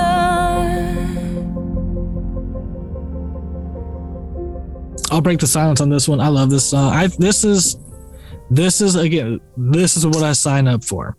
Your integrity makes me seem small. Um, just the the pulse, the bump bump bump bump bump bump, and it, it is it is a pulse like on a synthesizer and presumably and a bass. Like it's like like oh, it's one thing to strip something down to like an acoustic guitar and a piano, to strip it down to like the pulse and bass. This is bonkers. This is what I'm like. Okay, what are you? What is Aaron Dessner going to do with Taylor Swift? What are they going to pull out of each other? Right. And this is one of those things I'm like, okay, this is good. This is interesting. This is fun. There's some, I think Taylor overwrites sometimes, and there's some of that here that I, I that I don't like love. Robbers to the east, clowns to the west. You know, it's just like eh, I don't love that. Um, but I but I'm still very impressed with because I mean we hear the full song, but what she got was beep beep beep beep beep beep beep beep doo doo doo dee doom boom boom like on the bass, right? And then she's like, I know exactly what to do here. She floods this thing with different melodies and different hooks. Like she's just like, I'm not just gonna give you like one option for where to take this song. I'm actually gonna take it many places, even though you've given me actually very little on this track. Even even though the bass stuff is actually very impressive and very nuanced and very cool. So it this for me the song is a huge flex for her as being like, wow, you gave me a very bare track and I can do a lot actually with this. It's a huge flex. Love it. I'm repeating myself already. Um and um you know and, and thematically right, the idea of would it be enough if I could ever give you peace? That's, you know, the, I mean, every, anything I could say about that, just listen to the conversation on the Long Pond sessions with Aaron Dessner and his issues with depression and what she says about relationships, where she's like, if you want to be with me, just know the storm's coming. Like, it's gonna, like, that's, I, there's nowhere I can go where that's not gonna be there, you know? So you you can be with me, but there's always to be someone with a, a camera lens from two miles away who's to photograph us. There's always to be this. There's to be that. And oh, is this the song? No, no, I'm thinking. All right, so yeah, that that's all my thoughts on Peace. I think this is a, a very impressive song, even though lyrically maybe overwritten at times. I get that. I mean, I think it's so personal to her that that's probably why it's a little overwritten. Yeah. Um, you know, you can kind of you feel how like much it means to her. Like this is this is like her being at her rawest almost because this is probably the thing she's the most self-conscious about in relationships. Um, and I think there's like such a beauty to that. And again, like to kind of be teeing up the ending to the record to come back to what a lot of people really do love about her, which is that that bare honesty about like her own life. Um, so I think it's a little bit, you know, like okay, like it's it's a little bit for the fans, even though it's more about her. Um, and I think it's it's a very cool piece of music. I did not mean that because it's not called peace. Um, but yeah, like I, I I think it's really interesting and like it's I would die for you in secret is just like one of the like coolest Oh yeah.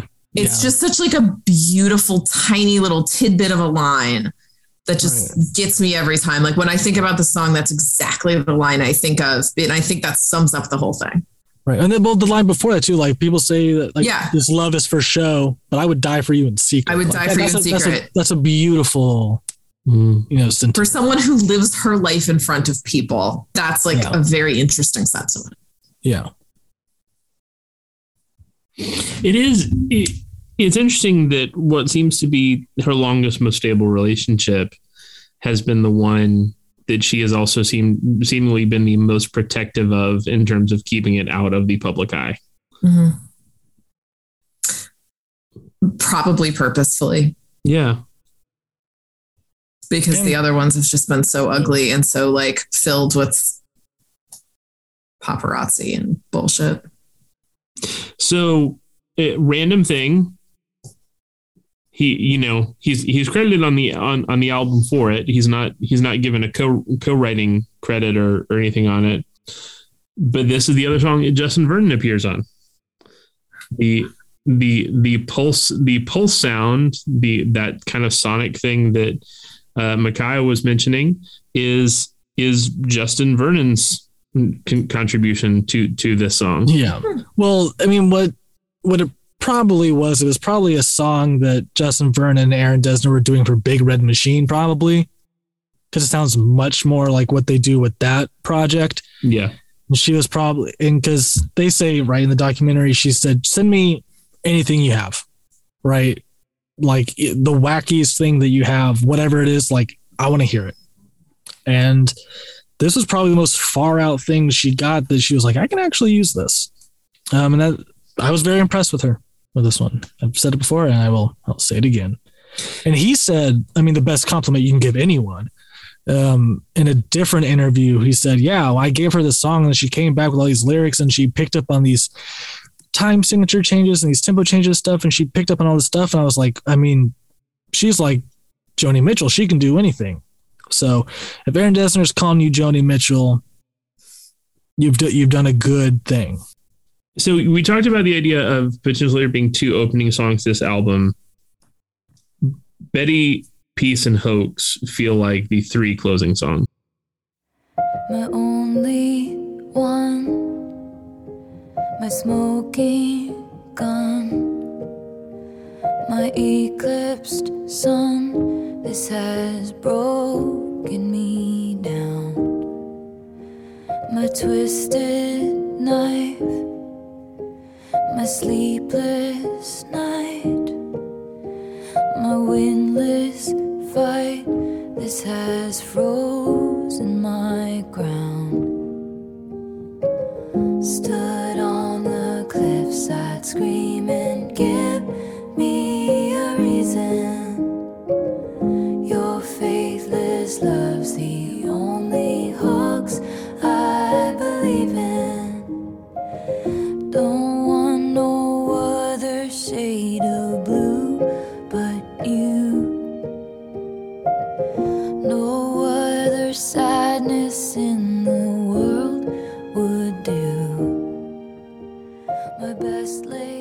I have a lot of thoughts on this song because I think it's brilliant. Uh, this is one of my favorite songs on the record.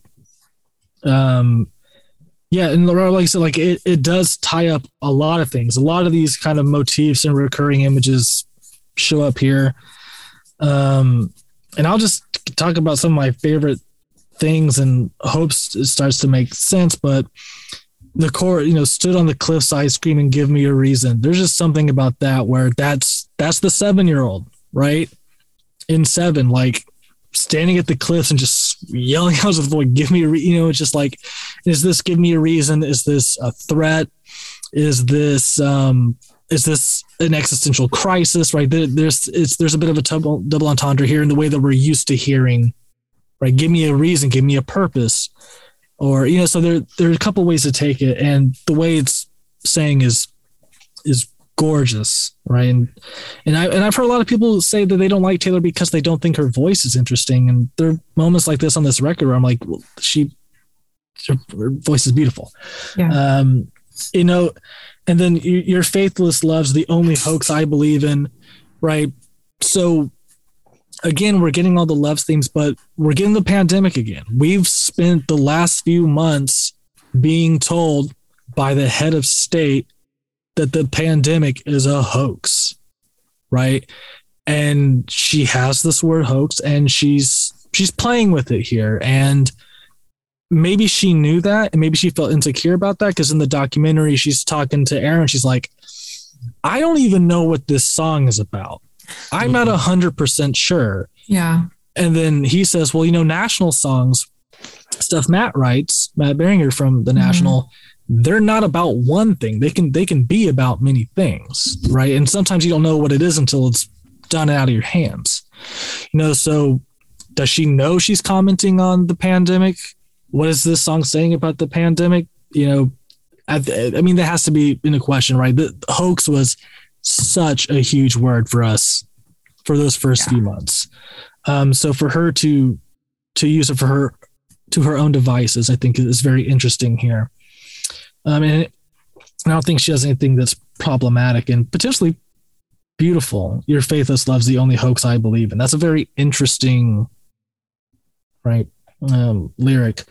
Um, and don't want no other shade of blue. You know, for me, this is what I'm waiting for, right? I said, like, I'm waiting for her to make her version of Joni Mitchell's blue. And then finally on this last track, here's that color, right? Is it's shown up. She wrote red which was like its own kind of take on blue so people have said and she's she's dropping that here um, again intentional i don't know um, but it's there um, so there, there's that kind of stuff and then there's that that bridge that is just especially on the long pond session where because aaron's playing the piano it's great and it's straight up national stuff um, very similar to cardigan actually the piano part um, very nice. And then she starts playing the acoustic on the bridge. You know, I left part of me back in New York. Um, you know, the hero died. So what's the movie for, right? That movie thing. Here's that motif. It's back, right? We're, we're constantly thinking about these images on screen and life imitating art. Where's the hero from the movie in a real life, right? There's a lot of comments here, a lot of concerns about life and art and those imitations. Um, and then you knew it still hurts me uh, underneath my scars from when you pulled me apart. And then when she brings that back, you know, from when they pulled me apart, but what you did was just as dark. And you're like, oh, oh yeah, there is a darkness on the album. That finally, like the darkness they've been kind of alluding to in the package, in the presentation of the record is like really coming here at the end, which is a strange point. Where Amanda was just like, let's end on Betty, right? Let's let's end on a high note, guys. She doesn't let you off the hook, right? She like she eased you in with the one. She right in the middle, she gave you the the big Jack Antonoff pop numbers, and now she's gonna take you to the darkest places that she went through in the pandemic, the darkest places she went through throughout her career, right? Which we're referencing here, like a career being torn apart. You know what I mean? So this kind of, I mean, this is this is a summation of like her whole career to this point. It's just kind of in a number of ways is being represented here. And you know, my only, my only one going back on in the outro, right?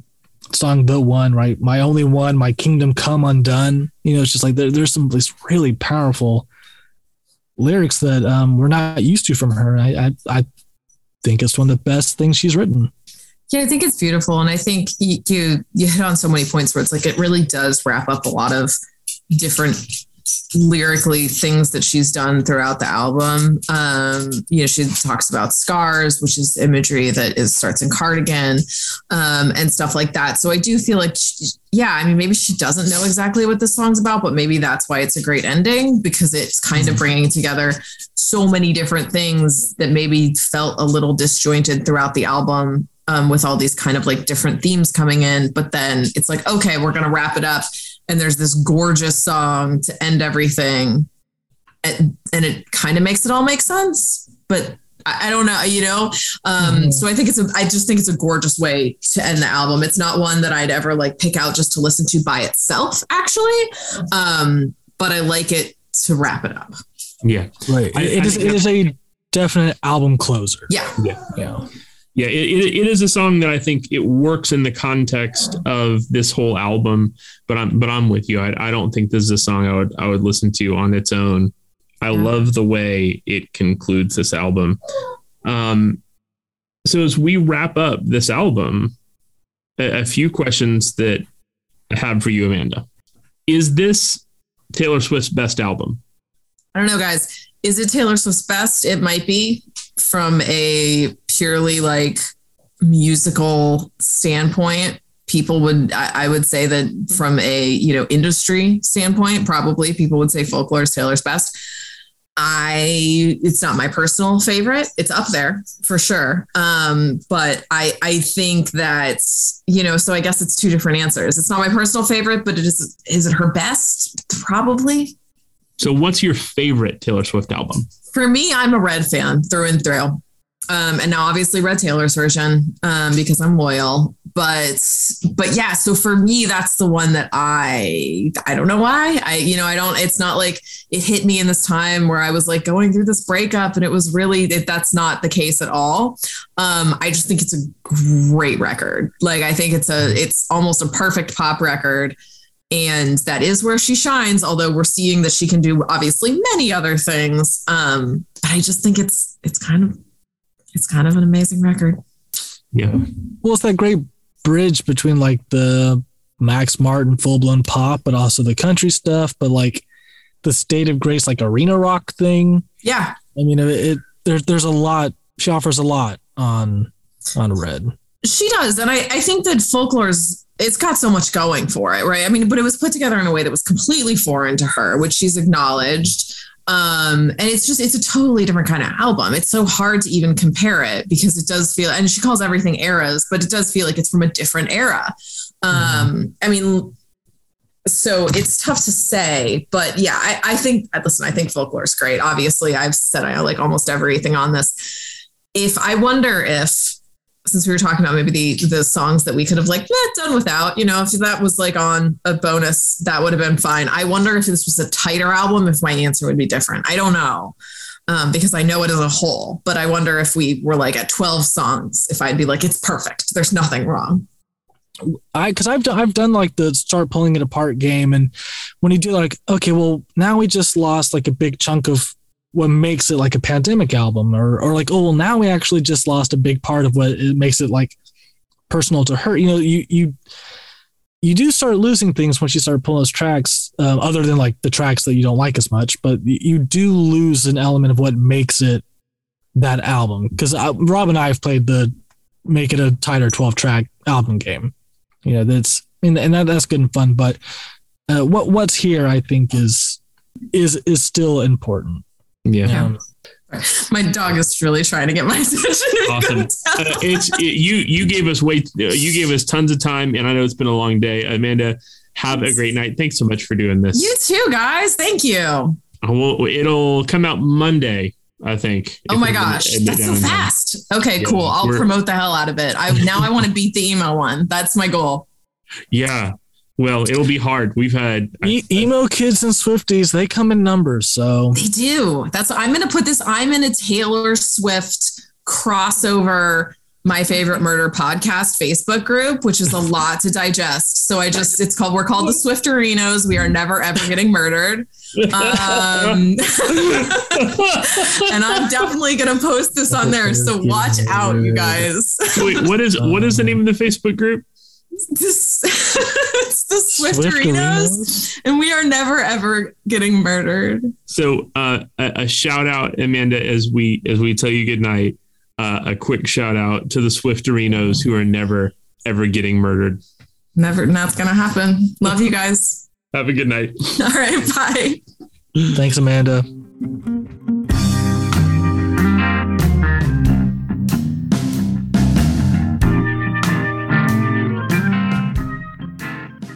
I think if anyone's to have a critique for us, I, I, I think that many people could say, yeah, Taylor Swift is one of the best. And there probably should be a Taylor Swift album. But I think people might say it's too soon to do something to, to put on an album that only came out less than two years ago. Right. So, Rob, what would you say to those people who said, hey, this this this is just recency bias? Like choose something older from her or wait, maybe the best is yet to come. What what would you say to those people who say it's too soon for folklore to, to kind of make that declaration? I wholeheartedly am of the mindset that this may be too early, meaning that Taylor Swift's album, best album, Taylor Swift's best album may still be to come.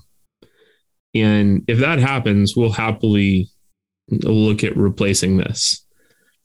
But I think what Aaron Dessner as a co writer and as a collaborator, brings out in Taylor Swift is, is a new side to her.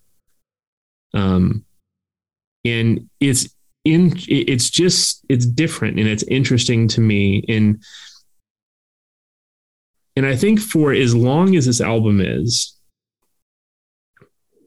it is consistently good there are songs mm-hmm. that are not as strong as others on this album but there is there's not a bad song on this album right i want to go back to what you were saying to rob about what makes this kind of a unique thing for her is, you know, I, I, referenced earlier in the intro that for each record you get five, upward of seven singles per record. And that's actually not the case on this one. Um, only um, Cardigan has a music video. Betty was technically released as a single, and Exile technically released as a single, even though neither of them have music videos or anything, right? That's that's interesting, right? So to me, that seems like, oh, so it's not about the singles, it's about the record, right? The record is what is important, not the big singles, not the music videos, right? Um, which is different for a pop album. And it's definitely different for Taylor Swift. And Evermore is the same way. Um, but she did an interview with Paul McCartney, the two of them talking to each other because they both made pandemic records and um, she said to to Paul, "I just thought there are no rules anymore because I used to put all these parameters on myself, like how will this song sound in a stadium? How will this song sound on the radio? If you take away all the parameters, what do you make?" And I guess the answer is folklore. Right. So she she had been in that pop box. It's like if I'm gonna make these songs and I'm gonna perform them live, then they have to be able to be performed in a stadium, right? And these songs, what what makes this album special, I mean, we don't know what's going to happen with these songs later, but these probably won't. There's not probably won't be a folklore Evermore tour. Um, these songs probably won't show up a lot in her set. You know, when she does get to tour again, um, it seems like this record is going to be really unique. Um, the, these songs aren't on the radio really they, they never really made it even though like exile is not going to be on the radio right i mean you know it's um you know so it she really seems to me her intention with this record was to make a great record that would stand up as a great record not as a great tour not as a great you know set of singles with some filler on it like this is a this is a, a big artistic statement for her. Um, pop music isn't always about making great records. You know, it, it is more about great singles and great shows and great music videos. Uh, but what we have in folklore is is a great record from a great pop star. And I think that's why, even though it just came out, right? I think it has to be on our list, right? It's, you know, and if it's not this, then it's red or it's 1989, but I, I wouldn't sleep well if we if we put those records on because I truly believe this is a, a special record from her. Yeah. Yeah, I agree. Listener, what about you? And admittedly, Makai and I were a little nervous about covering Taylor Swift at all because Taylor Swift fans are you notoriously opinionated. And so for the Taylor Swift fans out there, did did we get this right? If we're gonna have a Taylor Swift album on our list of greatest albums of all time, is folklore the right pick? Should it be red? Should it be Red Taylor's version or Fearless Taylor's version? Should it be 1989? Or did we get this right and it's absolutely folklore? Let us know. Reach out to us at You Forgot One on Instagram, at You Forgot One Pod on Twitter. Of course, our website is YouForgotOne.com. Make sure to follow, subscribe on Apple Podcasts, Spotify, or Google Podcast. Please leave a review or rate the podcast so that other folks like you can find it. And we're going to leave you now with the bonus track from Folklore The Lakes. Romantic how all my elegies eulogize me? I'm not cut out for all these cynical clones, these hunters with cell phones. Take me to the lakes where all the poets went to die. I don't belong, and my beloved, neither do you. Those Windermere peaks look like a perfect place to cry. I'm setting off, but not without my muse. What should be over, burrowed under my skin, in heart stopping waves of hurt. I've come too far to watch some name dropping sleaze. Tell me what are my words worth? Take me to the lakes where all the poets went to die. I don't belong, and my beloved, neither do you. Those Windermere peaks look like a perfect place to cry. I'm setting off, but not without my muse. I want auroras and I want to watch wisteria grow right over my bare feet, cause I haven't.